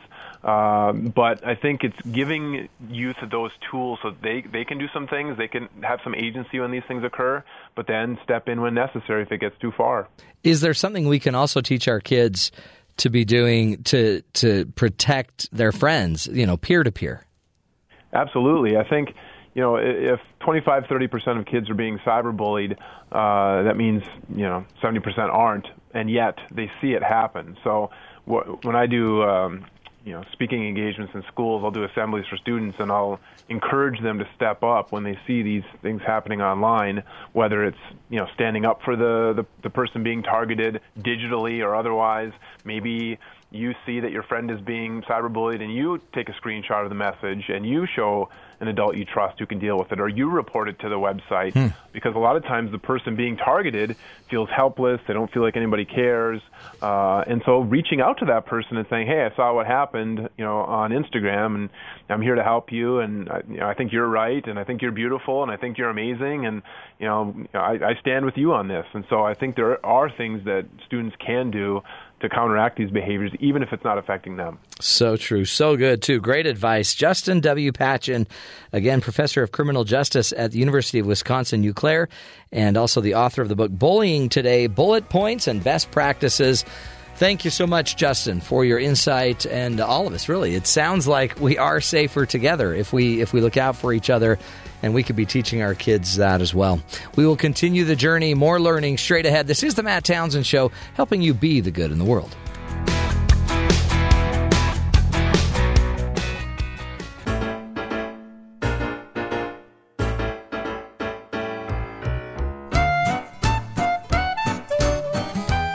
That's the music, folks. That means it's time to get to our empty news segment of the show with our empty news anchor, Jeffrey Liam Simpson. The MT News Team. First on the scene, fifth on facts. We've got some good ones today. Of course we do. We always. So we we've been seeing a lot of these lockdown stories lately Yeah. with you know mysterious smells and powders and things of that nature. They shut down the school. How about squirrels? Huh? Squirrel. A man shooting a BB gun at squirrels in his yard Thursday morning prompted a lockdown at an elementary school in What? Cocoa, Florida. Cocoa. Cocoa, cuckoo for Cocoa Puffs. Uh, police said they received reports that a man was armed with a rifle in a neighborhood near Cambridge Elementary School shortly after 8:30 a.m. Oh, wow. Police searched the area and blocked off the street and worked with a crime analyst to gather information about the address where the man was seen with a gun. After about 90 minutes, officers were able to get the man inside the home to exit without incident. Yeah. He told, put the BB gun down. he told police he had a BB gun and was trying to get rid of problem squirrels in his attic. Police said the school lockdown was lifted after the man spoke with detectives and they determined there wasn't a threat. Oh, but those poor squirrels. You sympathize with the squirrels? Well, yeah, I mean, can you imagine now they're reporting some gunman in the attic? Don't you have any type of a pest in your yard that you really want to get rid of? Uh, just neighbor kids. but I can't do much about it. But not really, no, no squirrels, no rats, no mice, rats. anything No, like that. We used to have Interesting. mice, but you know, I just took care of them. My father-in-law has rabbits. Oh, that really? Infest his yard from time to time. Wow. So he's got a little rabbit trap. um, I've been tempted. I won't say by what animals coming into my backyard, but I've been tempted to have a BB gun. Well, I think it'd be fun to have a BB gun just for fun, but not to harm an animal. Squirrels can be pesky though. When we Oh, yeah. lived in our Seattle home, Yeah. we would try to grow our own produce, and uh, they I knew the tree that they lived in. I could see the hole that they went into, and they would come down. We could never keep strawberries uncovered. By the way, I only successfully grew like three strawberries. Oh wow! Um, but squash, yellow squash, grew very well there, and it was the most amazing thing I ever saw. They would somehow take their little paw and they'd put it under their arm and just run off with it while holding it. It With was amazing. squash? Yeah, Because I that would couldn't be believe heavy it. for the little squirrel. and they did it somehow. They could maybe move a piano if they were bigger. Maybe. So, do you think you could do that to squirrels? No, yeah, I mean, yeah. If they were if they were taking my food, but I Yeah. yeah, but I would probably I don't know. The guy had to have been making a lot of noise to get the police to come and the school, the school to get shut down. Yeah. Come on. But uh, here's another one. Yeah. This one's kind of sad, but it, it's it almost turns out to be like a hero story at the end. Cool. So the there's this bride and groom that miss their own wedding reception because of the bride's allergic reaction. Oh no. Yeah. What's she allergic to? So she finds out on her wedding day, unfortunately, that she is allergic to milk and almonds. Oh no. And you you might appreciate this. This might actually be something that you wish that you had, so Yeah. that you had an excuse to not exercise because she has a medical condition called exercise induced anaphylaxis. Oh yeah. I think I've got that. So uh, she was treated and released, but uh, they missed the rest of their reception. And they still went on their honeymoon, but she was just feeling down the whole time. And apparently, Ah. Um, the owner of the entertainment company that was putting on the uh, reception, they teamed up with the caterer to put on another reception. Oh, how so nice of on them. November 26th, they had a second reception. They had a cocktail hour, dinner, dancing, and uh, yeah, That's they, cool. They had their cake that They're- they never got to cut. And they got to eat it too. That's true. So it's kind of like a little hero Ah, story see, too. that- it turns out, and that's good. Those are good companies that are like, okay, we've got to make this work. That's true. I'm, but I'm willing to bet that you wish you were inflicted with exercise-induced Why would you bet anaphylaxis. that? Why would you bet that? Because I remember when I was interviewing for this job. Yeah. and uh, there, we did some story about how running is bad for you, and you said, "I knew it, I knew it all along," Oh, yeah. and you were excited that you didn't have to run. Yeah, running is not good for you. Well, especially with your grankles. Come again? Uh, there's one more story here. Uh, there's a Phoenix, Arizona man that was caught in the engineer seat of a locomotive, and he nearly pushed enough buttons and pulled enough levers to steal the train. Well- Almost stole the train. Well, hold on. Where do you take a train? Right. They know exactly where you're going. Just follow the tracks. So the Union Pacific Railroad Police They've got the railroad police. I Yeah. didn't know Oh, that yeah, was a thing. absolutely. Uh, so this was from a report on November 8th. Employees heard a train horn blowing excessively and went to investigate. They then found uh, the 20 year old Julio Rodriguez in the engineer seat. Rodriguez, who was released from jail that morning, allegedly admitted that he entered the rail rail yard with the intention of stealing a locomotive. I think you're right. This is probably the worst thing you could attempt to of steal. all the things, because you can't lift it. Right. You can't. How would you sell it? yeah. You can't take it anywhere. That's like trying to steal the monorail at Disneyland. Yeah. It's mine. yeah. It's like yeah. Not So he told police uh, that he climbed in and began moving levers and pushing buttons while reading the operation instructions found inside. He was removed from the train. Employees inspected it and saw that Rodriguez had released the brake levers and put the engine in reverse. They say all he needed to do was engage the gear and apply the throttle, and the engine would move. Yeah, but that at- his rate, that would have taken him another week. That's scary. But he could have he could have created some serious damage. Man, could have Yeah. harmed, killed people. Man, crazy stuff. Uh, uh, by the way, empty news. Thanks, Jeffrey. Let's take a break. Up next, we're going to uh, give you a little preview of screen cleaning. The Jeff's little, uh, not little, Jeff's enormous show that is uh, here to help us have a healthier online life. This I is can- the Matt Townsend show. I can take my finger off the ejection button now. Thank you.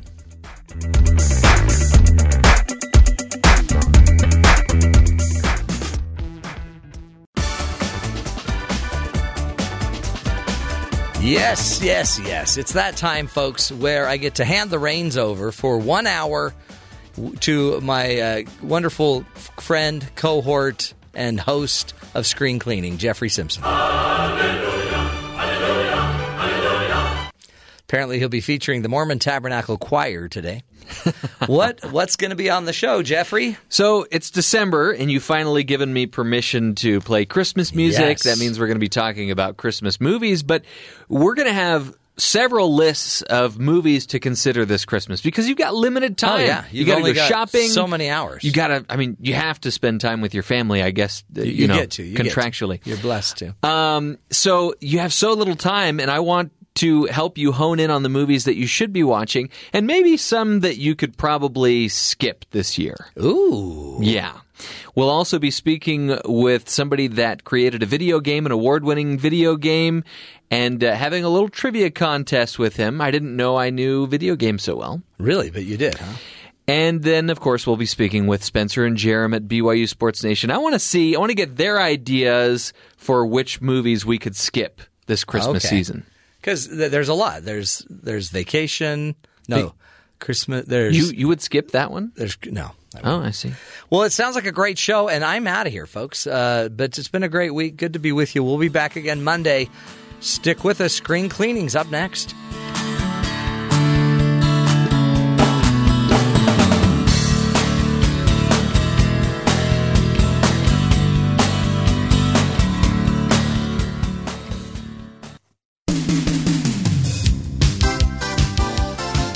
Good Friday morning. Welcome to Screen Cleaning here on the Matt Townsend Show. I'm Jeff Simpson. I'm here with Cole Wissinger. And uh, every Friday at 9 a.m. Mountain Time, 11 a.m. Eastern Time, we do our darndest to shine a big old spotlight on all that is good in entertainment. And we have got a jam packed show for you here today. We're going to be giving you some holiday movie ideas for the month of December. We know you've got limited time, what with all the shopping and all the spending of time with family and the, yeah, almost went into a Jerry Lewis rant there. Uh, we're also going to speak uh, to be speaking with Nate Swinney, who is a creator of a video game that uh, won some awards, and we're also going to have a little trivia contest that Cole put together for us. And then, of course, we're going to speak with our good friends at BYU Sports Nation. Cole, I don't know about you, but uh, I'm always on the lookout for a new holiday film classic. And they make new ones every year, Jeff. Yeah, and yet it's it's really tough to pull off.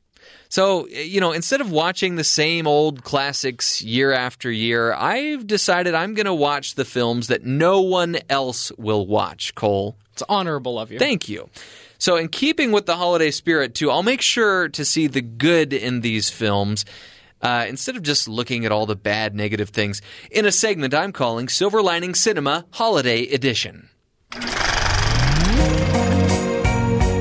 Uh, uh-huh. During an interview with Stacy Harkey from Studio C, this is uh, from a few months back, I reviewed the film Santa Claus Conquers the Martians. So this movie back in 1964 spent $200,000 to make this movie. And let's just say it really shows. And that's I'm not saying that's a bad thing. I am all for saving as much money as you possibly can. And right off the bat it becomes very apparent that they were also very interested in saving money. Nice. Uh, you know, the Mars, the, it's full of these these rocks and scenery that it's clearly paper mache. Um, you know, the Martians have these hats that have this um, the sink piping that represents uh, uh, their antennae. Oh. And so clearly it looks like a bunch of families got together and just put together these costumes and the sets. You can tell that there were a lot of good family nights that went into this film. Little Johnny got to make some of those rocks. And it's full, and I mean just full of stock footage of, you know, ships and rockets taking off. And I'm totally okay with that because it's there. Why not use it? just- why go why shoot all this new footage when you have all this great footage that's just sitting there on the shelf that nobody's going to use? Um, there's there's a shot of a uh, of a spaceship that looks like it's just a baked potato wrapped in foil on a wire, but that's a good thing because it allows us to not be distracted by all this CGI and to just be able to focus on the story. And who doesn't like potatoes? Right. So, getting to that story, the story of Santa Claus conquers the Martians. Martians kidnap Santa Claus so that their mm. kids can have presents on Christmas. And the reason they do this is because they see their kids watching all these earthling programs on television and it's rotting their brains. Mm. So they want their kids to be able to play with these toys and get out and be more active. So they kidnap Santa Claus. And again, great messages. Don't watch as much TV. Get outside, play with toys. All good messages. That's great. That's great. Yeah. Let's talk about the casting. Ooh. There's a scene where they go, the Martians, they go and consult this 800 year old Martian, and you would think, okay, they're just going to get some really super old guy to play this, which, you know, old people get all the roles these days. All the old people roles, they get them. So they took a middle aged man, slapped some makeup on him, and said, you know, talk in this really screechy, high pitched voice. And they let they finally gave a role to a middle aged man. I love that. Yeah. So much. No no typecasting. I love No, that. I love how accessible Santa Claus is in this. The movie starts out with a TV reporter Okay. going to the North Pole, knocking on Santa Claus's workshop, Wow. uh, the door, and uh, just has like this five, seems like maybe 10 or 20 minute interview that just really goes on and on. And it just shows to me that Santa Claus is really accessible. And I like that. I love that. I love that. There's a polar bear that, that looks like it's going to grab these children at one point of the movie, but it's clearly just a man in a polar bear suit. You always see those messages at the end of the film that says no animals were harmed in the making of this film. I saw that and I knew without even having to see that disclaimer, no animals were harmed in the making of this film because no animals were used in the making of this film. That's awesome. And then one other thing that I think I would mention is um, there's this robot that they enlist the help of to try to capture these children who have who have escaped, and it looked exactly like a robot I made when I was in third grade. That is so charming. I okay, I, I'm okay now. Yeah, that, that is It took me back great memories. Anything that can make me feel good about my childhood. We'll be reviewing a new potential holiday classic each week on Screen Cleaning as part of our Silver Lining Cinema Holiday Edition segment. Now, although we strive to find the good in all films, we realize you don't have all the time in the world. So when we return, we'll share a list of holiday films you can probably skip this year.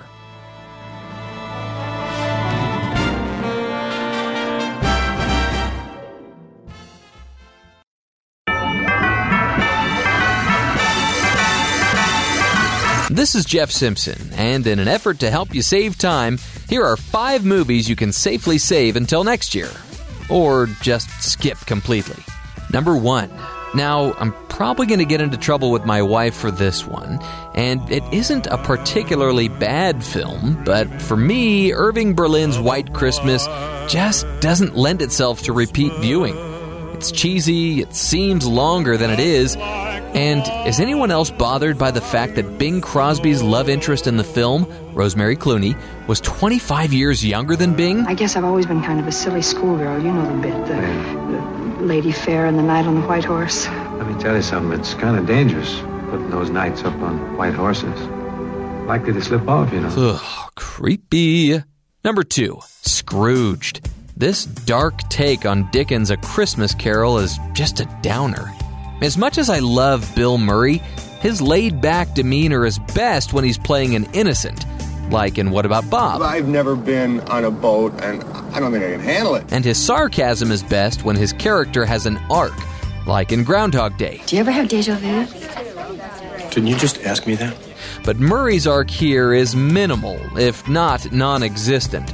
The film is crude, mean spirited, and unnecessary. We have spent $40 million on a live TV show. You guys have got an ad reading a book in front of a fireplace.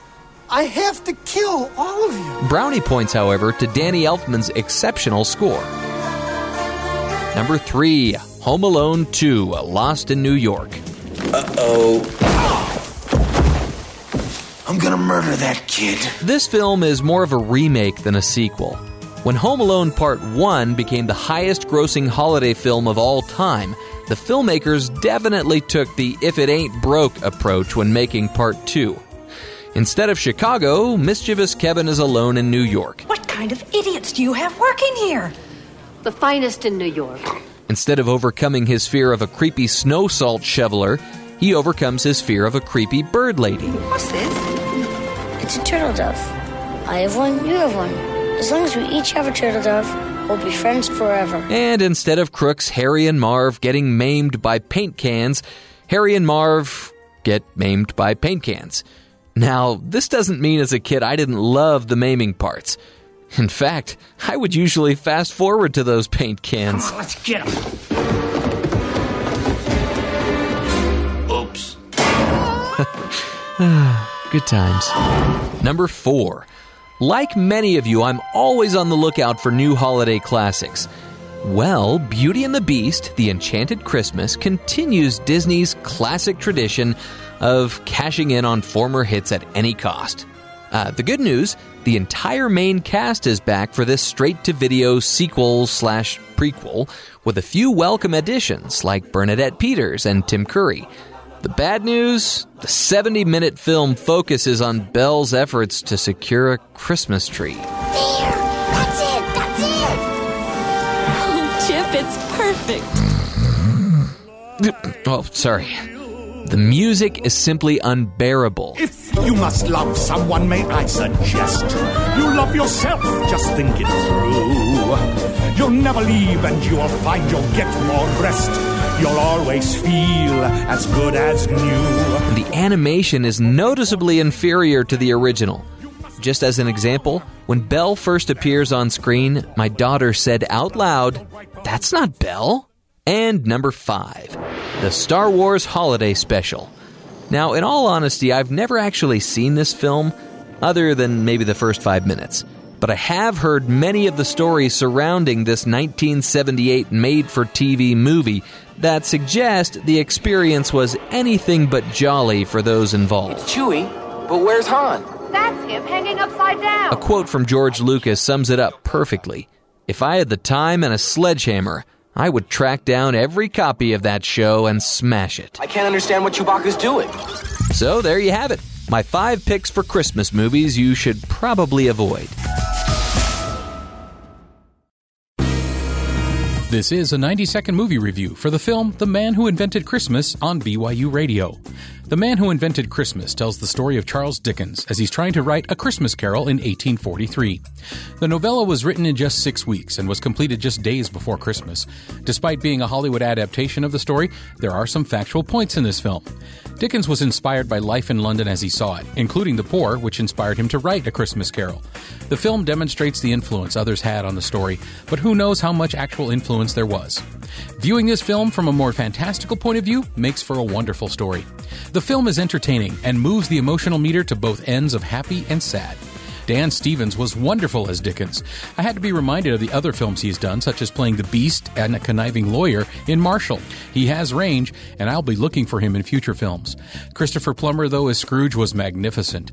His delivery of one liners was right on time, and the jabs hit hard. There are also scenes of him in some more melancholy moments that make you feel as if you care about Scrooge. The Man Who Invented Christmas is rated PG, and there are some harsh themes of death and survival. Smoking and drinking are present socially, and some people are drunk on screen. There is a little language in the film, and some scenes are dark in feeling and tone. Overall, though, the story is a positive one. This is a good holiday film. I'm giving it a B plus grade. I'm Sean O'Neill. Thanks for listening. This has been a 90 second movie review on BYU Radio.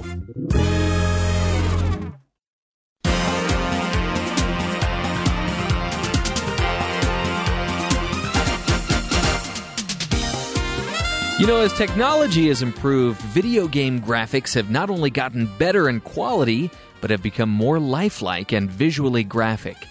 BYU students tried to tackle this problem going into the largest showcase the industry has, the Electronic Entertainment Expo, or E3 as the kids like to call it. Here to speak to us today is the team leader of this project, Nate Swinney. Nate, welcome to Screen Cleaning. Thanks. Yeah, thanks for being here. So, uh, first of all, tell me more a little bit about the E3 convention because I really don't know anything about it. Okay, uh, real quick, just to clarify. Um, so I was the art lead, and we actually had quite a few different people um, in charge of the project. Our director uh, was Jorge Gonzalez, Uh-huh. um, and then we had a tech lead and also a game design um, lead as well. So uh, E3 is more. It, it's for really big companies to kind of show off their latest products, what they're what they're working on, um, and it's really designed to inform the consumer what's what's available, what's what's kind of the new stuff that's happening um, this year. Um, so you have really big companies like Xbox and Microsoft and Bethesda with their you know really enormous displays.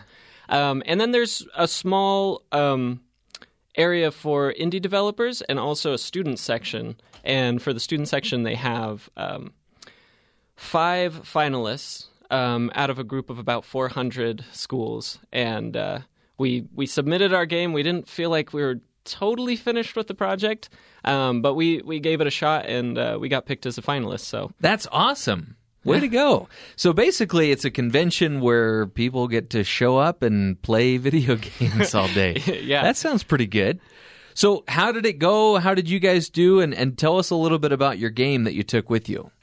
Cool. So the game was called Knockback, um, and the the project actually started before I got involved. Um, we had a couple people who who worked in kind of the early development, um, and kind of decided some of the main gameplay mechanics.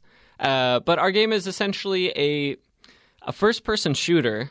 But we because it's BYU, we wanted to make sure things were were not terribly violent. Sure. so um, we ended up uh, with kind of a, a mashup between something like Super Smash Brothers and Overwatch. It's got kind of a cartoony feel, um, but rather than shooting people and like whittling their health down till they die, uh, we just had a mechanic built in where you kind of like sumo wrestling, knock them off, Oh, interesting. off the map, out of the Okay. arena. Yeah. So I know you, you mentioned that you came into the project a little later on, but where do you think the inspiration for this video game Knockback came from? Um, almost everybody on the project is a gamer. So I mean, we just uh, we kind of built a game around the things that we enjoy. Um, so and because of that, we run into a little bit of conflict because we all have slightly different tastes. Sure. Um, but it's just kind of an amalgamation of the things that we all we all like doing, and it's really a process. We start out with something that's really basic, and as you play test and, and you go through the game, you realize, hey, this isn't working, or we need to incorporate a little bit more of this, and it just kind of it, it evolves on its own. We just Yeah. kind of carry it along. So I cannot wrap my head around how you would begin to program codes to to you know to eventually get the images on the screen that you see in a video game. So gosh, it sounds like such a complicated process. What are some of the challenges that you guys came across when you were putting this together? Oh, there's there's totally there's a lot that's really difficult. There's tons of of things in the game that I honestly have no idea how it works. um, there's a whole system inside of our engine called the blueprints, um, and a lot of the code in there, I just when when a programmer is helping me figure something out, I'm like, I, I don't actually know what you're doing in there, but I'm, Yeah. I'm glad it works. Um, probably one of the hardest things though is just working with different personalities. I think that's one of the unique experiences here at BYU is we get a chance to work as a group and you Yeah. A lot of the the dynamics of of just a big group project where you're you're coordinating between programmers, illustrators, technical artists, modelers, um, a sound designer. So for for me as a as the art lead, I think probably the most challenging thing was um, just like producer like work, S- scheduling and setting deadlines. It was it was pretty pretty new to me. So, a lot of the games that are out today are really not geared towards families at all. You know, they're first person shooter games, and, you know, when you shoot them, you can see the blood coming out, squirting out of the bodies, or just very realistic looking weapons. So, you, you mentioned there's a company out there that focuses on this very thing to, to put out video games that are focused on families. Is this kind of what you guys set out to do? And uh, what else can you tell us about this company? Uh, yeah, I mean that's a a big part of BYU is making something that is more uh, family friendly, and we talk a lot about getting different morals and and sets of ideas into the industry. Um, and, and and like you said, there's there's stuff that's going on right now in the industry that's really cool. I, I can't think of the the name of the the company, but they made uh, a game called Journey, and oh, their latest game is Abzu or something strange like that. Um, but they're really, really artistic games where it's it's more about this experience um, where you're exploring and you there's just beautiful scenery and it has a little bit of a, a moral in there as well. A- another game that came out recently, uh, Undertale. it's a game that allows you to be as violent as you want, but the game ends up kind of punishing you later on uh, for Interesting. uh, being aggressive and being Huh. violent towards um, enemies. And there's there's a way to play the game where you actually don't have spoilers. You don't have to hurt anybody. You can still beat the game. That kind of it reminds me of those little. uh, Did you ever hear of those Tamagotchi devices where yeah, you can be mean to this little this little animal that you have, but there are consequences. You know, maybe the animal gets sick or dies. Yeah. That's really interesting. Yeah, no, so there is there's really cool stuff happening in the industry right now and we're just trying to get um, more of that more of that going on. I, I mean, video games is ju- is a medium like any other. You can use it to create art, you can use it to broadcast really good ideas or or, or you know, negative ones. We just want to create media that is that's more wholesome. Uh, well, ours ours is still a little bit rough and, and tumble, but um, at least putting putting a bit of a different face on video games. Okay, that's great. That's what we're all about on screen cleaning. So thanks for uh, thanks for sharing that with us. I do want to just before we go to break, I want you to kind of give us like a little thirty second synopsis of what the game is all about. What's the object of the game? And uh, where you know the average person can pick it up for sale or play it? Where, yeah, Cool. So I'm pretty sure our uh, our launch date is going to be July seventh. Um, Okay. And on Steam. So if you want to play it on a PC, you download Steam, and then you just I think if you search BYU games, it'll show up, or you can search Knockback. The game is basically you're a dinosaur in kind of like a futuristic arena, and you play against other players. Uh, you have three weapons, and you just shoot at each other, try and knock them off the level. And we, we have kind of an interesting mechanic for, for how you actually get points. Rather than just each person you knock off gives you one more point. We wanted to make sure that even people who aren't familiar with first person shooters, people who aren't, you know, avid gamers, Yeah. can can jump in and feel like they always have a chance. So the way that you get your score is when you knock somebody off the off the arena, you get their score added on top of yours. So that way if even if Oh, you're in that's dead last, you can jump in and and and potentially win the game.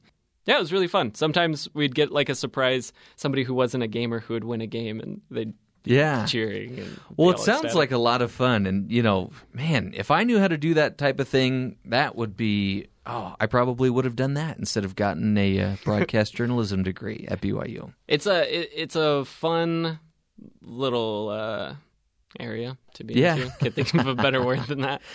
We're here with Nate Swinney, who is on the team that created the Knockback video game that was recently featured at the Electronic Entertainment Expo, or E3. We were hoping we could have a little fun right now because, obviously, like I said, we can't play video games on the radio because that wouldn't be very interesting.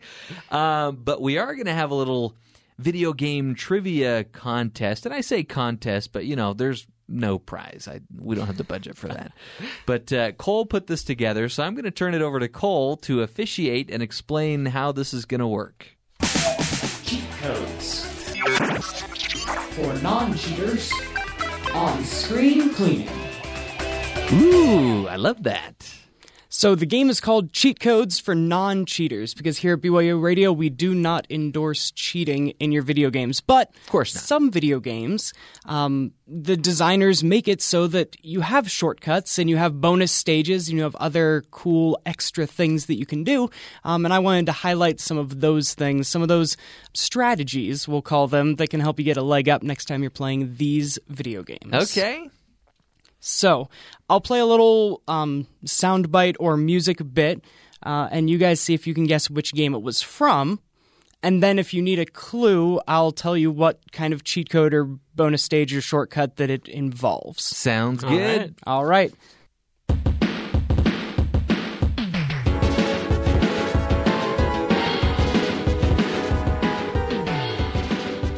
Oh, is this is this from one of the Street Fighter games? Yes. Do you know where it's from?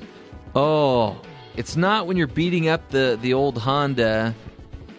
It, Um, it is. That's the oh, it bonus is? stage. Yep. Hey! so in There we Street go. Fighter, you get a bonus stage after every so often. You know, Street Fighter being the less violent of the Mortal Kombat kind of this style. this has got to be. Street Fighter One then, because this doesn't sound like Street Fighter Two.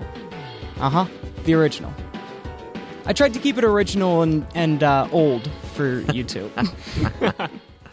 Yeah, that was my favorite part, beating up that old Honda. I don't really know why that was there, but uh, it was fun. Something I'd never get to do in real life, but virtually I can do it to my heart's content, I guess. All right, ready for round two? Let's do it. Okay.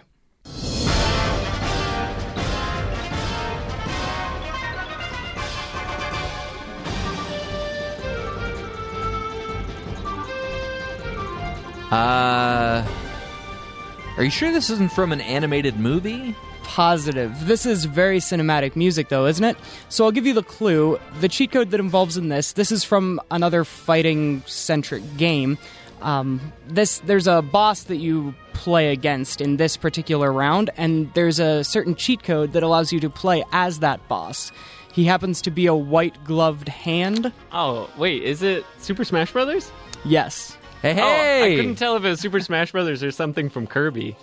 Way to go. You know, I don't even really know what Super Smash Brothers is. Is it that where all the Nintendo characters fight each other or something like that? I've Yeah. never played it. Way to go. Way to go, Nate. Nate got that one. Sweet. All right, next.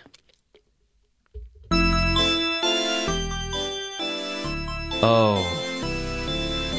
Oh, I know what this is. Oh, this is uh, Sonic the Hedgehog. Yep, it's another bonus stage. So you can picture Sonic Is he bouncing swimming? around. No, It it's sounds in, like an underwater song. Usually they have that slower. Uh huh. It's in kind of the dreamlike- zero G where the stage is spinning around you, and you just have to Oh, grab that's as many right. rings as you can. Yeah. Bonus Sega, Sega Genesis was one of the systems we never owned. We had to go to the Ross house just down the street to play Sega Genesis.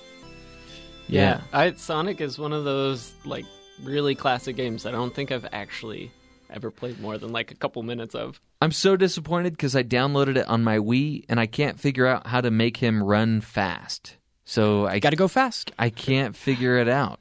Anyway, Okay, this next one it's it's almost a cheat if you p- pick a particular character when you're in multiplayer. okay. And if you did, you'd probably hear this noise. We just talked yeah, about this. GoldenEye. GoldenEye. Oh, yeah. So the character you got to choose is Oddjob because he's shorter than That's the everybody cheat. else. Yeah. Paintball mode. That was so much fun because all the bullets that you're spraying all over the place, you, it's the room gets all colorful. Yeah, I remember the uh, DK head mode where all the characters have super huge oh, heads. Oh, that's awesome. Because That's another one of the cheap. Yep, the producer that made that game also made the Donkey Kong Countries. That's why they kind of like added that little cheat in there as well. Oh, cool. I love playing that game and then watching the movie. And the the levels on the game and the scenes in the movie are pretty much identical. It's crazy. Yeah. They did an amazing job on that game. One of the best games ever made. So we are screen cleaning, right? And so I thought I'd include a couple movie themed ones. Okay. So the next two, this first one, we'll see if you can guess the movie, but I'll also accept what video game it's referencing. Okay. Up, up, down, Stop. Sounds like somebody's having a stroke. Oh, it's the sweet lifeblood of the game. Is this uh, Wreck It Ralph? It is Wreck-It Yeah. Ralph, Right. and he's punching in the ultimate cheat code. What was his Up.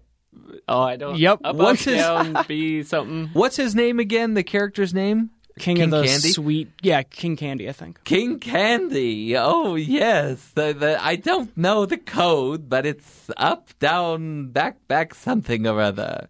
Yeah.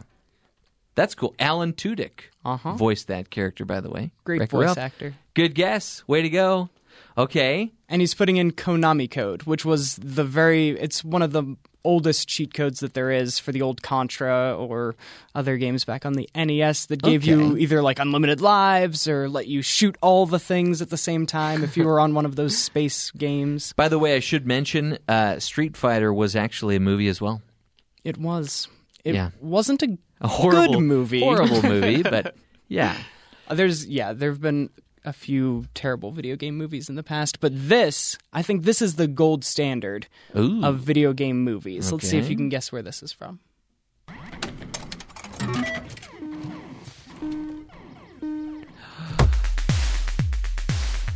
Okay, now it turned into a workout video. That's Mm. kind of all the music in this particular soundtrack sounds Oh, like Tron? this. You betcha. Oh, Yeah. my goodness. You would think that I would get the movie ones right, but it's not turning out that way at all. Very good, Nate. Wow. Wait a minute, Tron or Tron Legacy? Which one's the new one? Is that Tron Legacy? Yep, it's the new one. Yeah, Um, you got it. Yeah, because this is the Tried the to trick him, didn't work. Daft Punk. Uh, that well, Daft Punk did all the music for the new one. And See, it's a really good soundtrack. I don't play very many video games anymore. but I do remember oh, the the biggest frustration other than not getting the video game to work was having to press pause and just turn off your TV because there was no save option. that was the worst. I'm sure my parents loved seeing their uh, you know their electric bill after that. Anyway, any any Well, more for us, Cole? I've got a cool cheat code involving taking maybe a break or a pause in there. Um, let's see. So I'll play you the soundbite first. Guess the game. Oh, that's Pac-Man. Right? It is. Yep, it's Pac-Man. Level complete. See, And- that is a great game. on Pac-Man, there was a little place in one of the corners next to where you start off, where if you hide there, they can't get you. Like the ghosts will just pass right through. So if you need to go get your lunch, or if you need to go take a bathroom break, or you just need to leave with your friends and come back a You're half hour later. me.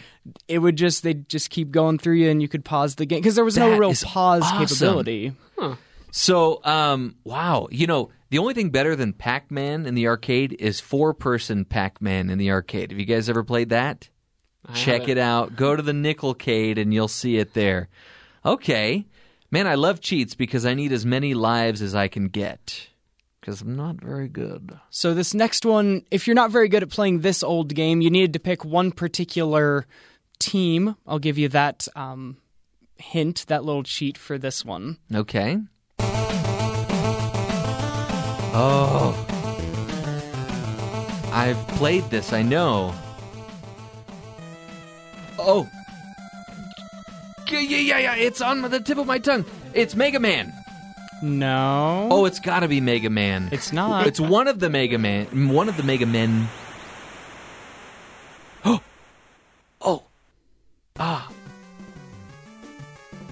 I'm seeing somebody surfing and get swept up, uh, Nope. swept up by the sea. No. So I'll give you a hint. Again, you have to pick a specific team to get the uh, the bonus here. it's a football game, and if you picked the What? Raiders, you would have Bo Jackson playing for you, and he was the greatest cheat code in this game because he was untackleable as fast as it could be. I'm pretty sure I heard that music in Mega Man. Old, pretty sure. Old video games might have uh, copied just- a little from each other. All Copy right, paste. all right. I'm not too happy about that one. It was from Super Tecmo Bowl. I I did not even play that one. that one. Yeah. I'm a sports fan. I had to include a little bit of my passion. Okay. And Yeah. the video games that sucked up the most of my life here. No, while you were talking, I was remembering how little sports knowledge I actually have. All right, I got one more for you. And this is maybe the most well known shortcut or cheat in a video game. Okay, I think winner takes all unless I don't get it right on this one. Good Yeah. plan. Oh, I'm going to defer to my guest on this one. Uh, this is uh, just Super Mario. Exactly. But uh, this So is what- you have to be underground to hear this music. We as kids, you know how crude kids can be.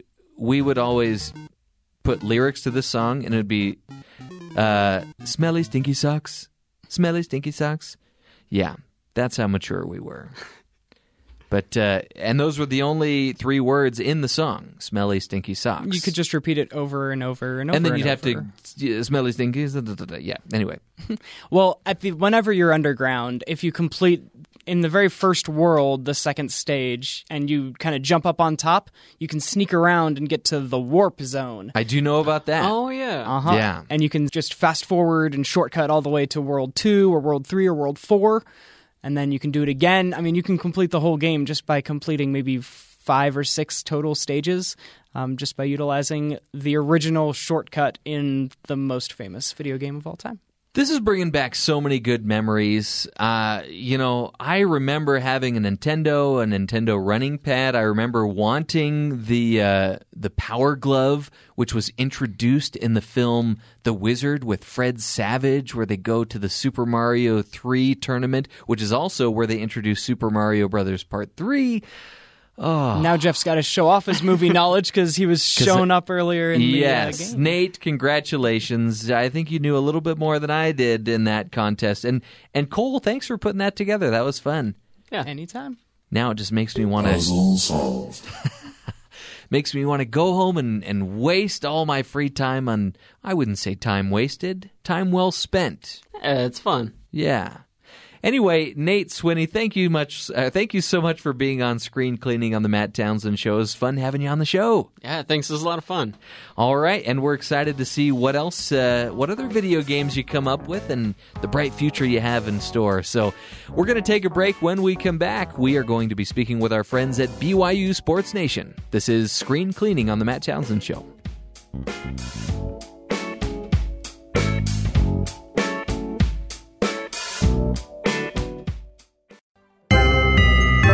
This is Jeff Simpson again. Today I'll be sharing my picks for five slightly obscure Christmas films that you'll definitely want to check out. See what I did there with the word you'll? Huh? All right, never mind. Number five, While You Were Sleeping. Now, even though my wife is convinced I don't like this movie, there's no denying its charm and genuine humor.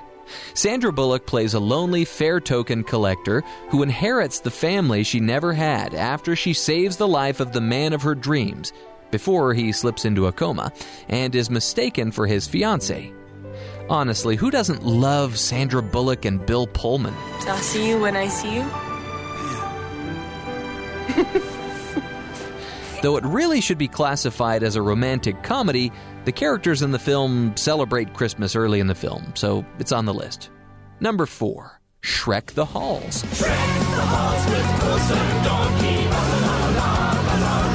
Now, I'm not advocating eliminating How the Grinch Stole Christmas from your holiday movie queue, but if you're experiencing Grinch burnout, you'll want to give another Green Grump a chance.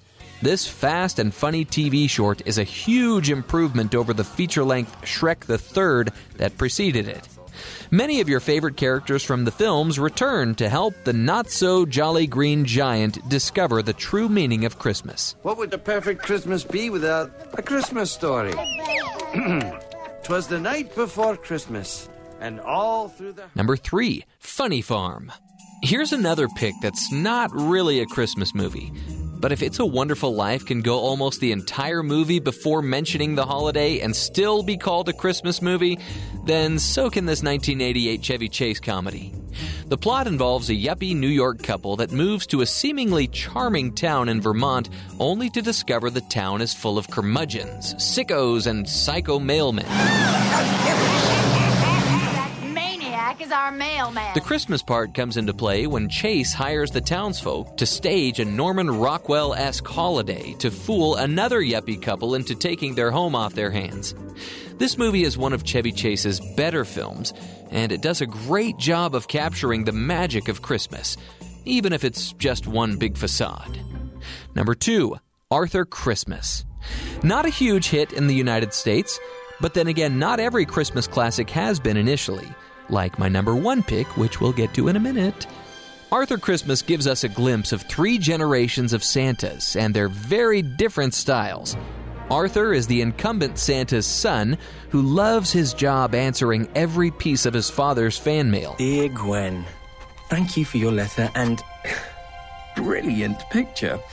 Your request for a pink twinkle bike will be passed on to Santa. But when Santa fails to deliver one child's present, only cherubic and optimistic Arthur can save Christmas. This clever and heartwarming flick was produced by Aardman Animation, the company behind such not to be missed films as Wallace and Gromit, Chicken Run, and Shaun the Sheep movie. And number one, A Christmas Story. Okay, I promised I was going to stick to the slightly obscure holiday films, but this is hands down my favorite Christmas movie ever and it must be the favorite of millions of others, too. What other movie do you know of that airs for 24 consecutive hours on television?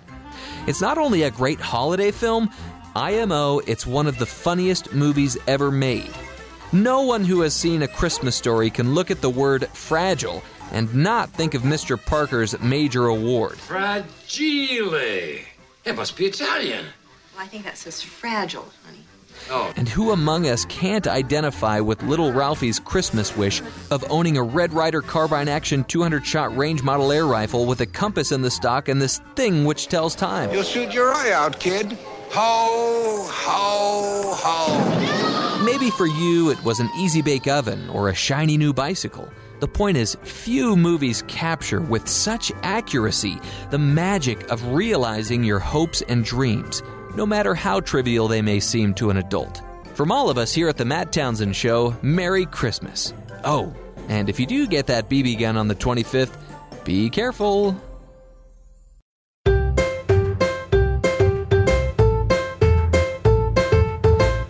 Welcome back to Screen Cleaning. It's uh, one of our favorite parts of the show when we get to speak with our good friends at BYU Sports Nation. That BYU Sports Nation today it's Spencer Linton and Jason Shepard.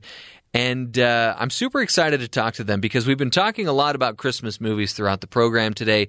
Movies that you should definitely watch that might be a little more obscure, or movies that uh, you could probably skip out on because uh, there are just way many, so many to choose from. So I'm hoping they can help us out a little bit.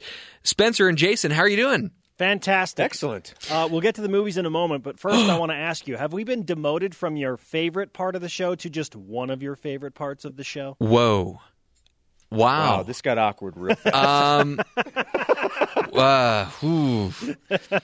Is this one of those things where, like, I talk about you behind your back, and then you confront me in the room, and you're like, "What did you say?" Wow. No, I I, hope you two don't meet in the hallways today. I don't talk about you behind your back, and if I do, it's all good things. Okay. Um, and I, I try to make a point of running into you at Costco as much as possible. Yes. Uh, I'm going there today at 12:45. If you guys want to run into me again, You going to eat lunch? uh, I don't know. We're Give gonna you go a hot shopping. dog and a slice of pizza. Can't beat it. Dollar fifty, man. You can't beat it. All right. Uh, Okay, about the movies So now. now that you've made me feel bad, um, Yes.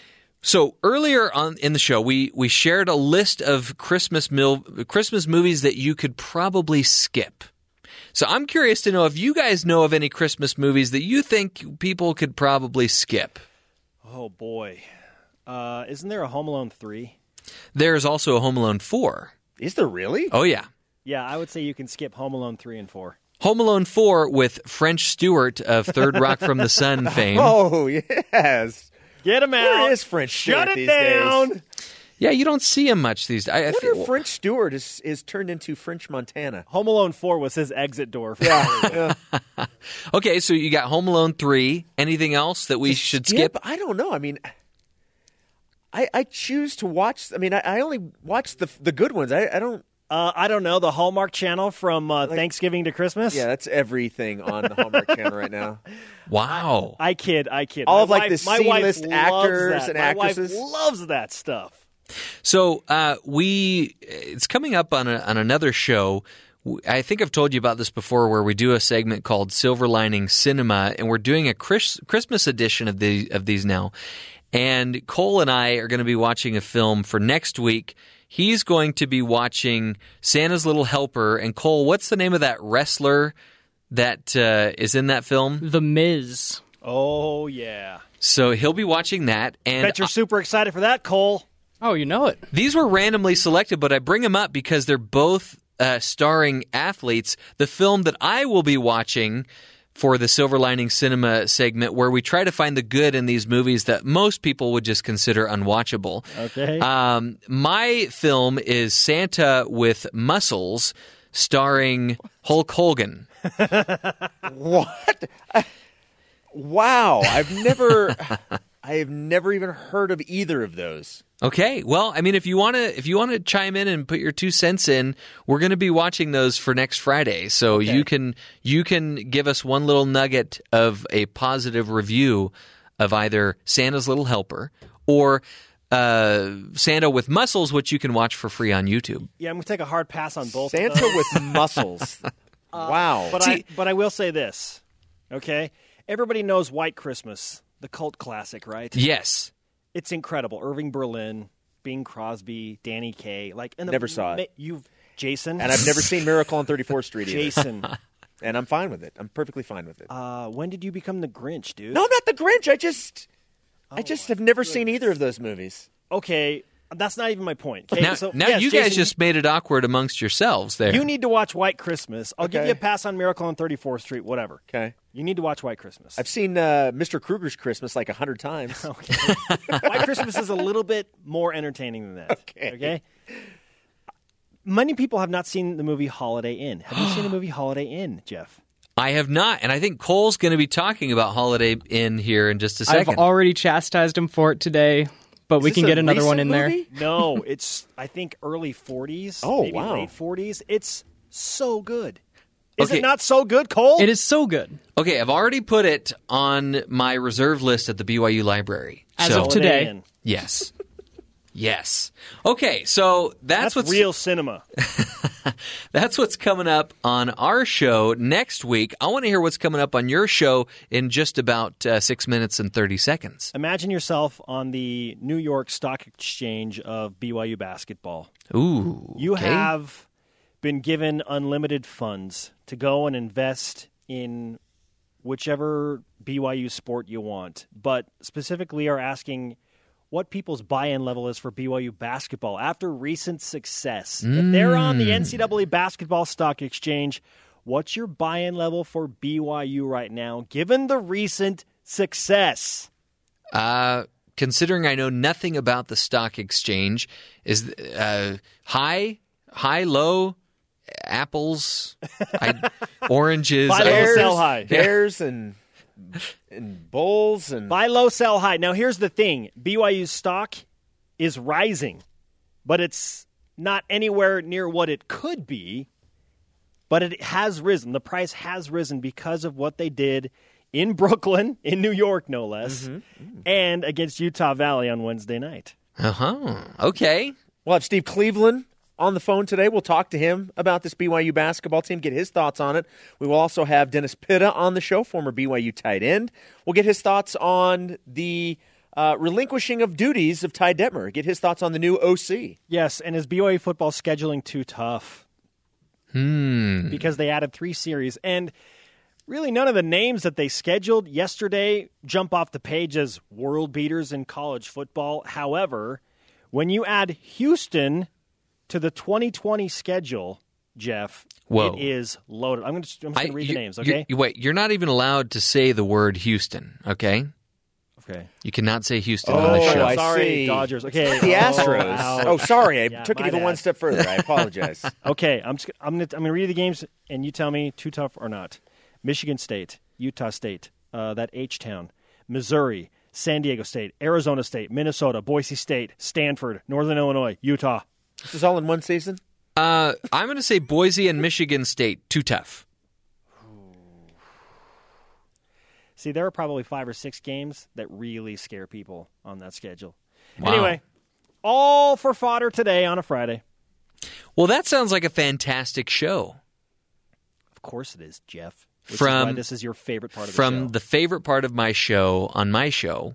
Um, and uh, so here's your assignment for next week. Just go to YouTube and look up Santa with Muscles, and I'll be expecting a, a positive review from you. Okay. I'm going to look that up right now. Okay. Slim Jim. Oh yeah. That's Macho Man Randy I Savage. know. Okay. I know.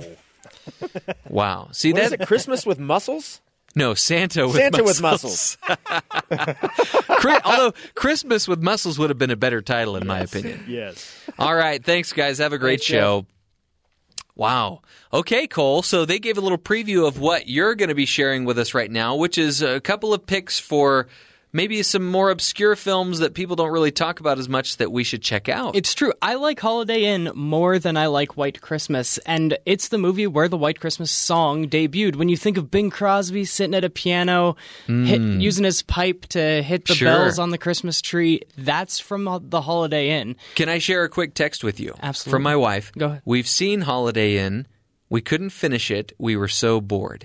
Now, she's got to be talking about a different movie. I know sh- there this cannot be the film that we started and couldn't finish. So, uh, yeah. I'll- It's I'll black and white. It's 1942. It starts off at Christmas time, and Bing Crosby decides that he's had enough of the, the high glamour and, and his entertainment lifestyle in New York, and he goes and buys this inn in the middle of nowhere with the idea that he's sick of having to work um, on Christmas. And so he wants to take off the holidays. But he realizes, as any farmer will tell you, you actually have to work every day when you're a farmer. But you can still make it magical and fun. And so he decides to turn the inn into a place where you only work on holidays. He picks like 20 days out of the year and hosts parties on just those days. It starts at Christmas, it ends at Christmas, it gets all the holidays in between. It's a great movie. Okay, I'm going to check it out. I know my wife can't be right on this. And I know I'm going to hear about that statement later. And uh, we appreciate your time here on Screen Cleaning. We're here every Friday, and we'll be back next Friday to talk about Santa's Little Helper and Santa with Muscles. BYU Sports Nation is up next.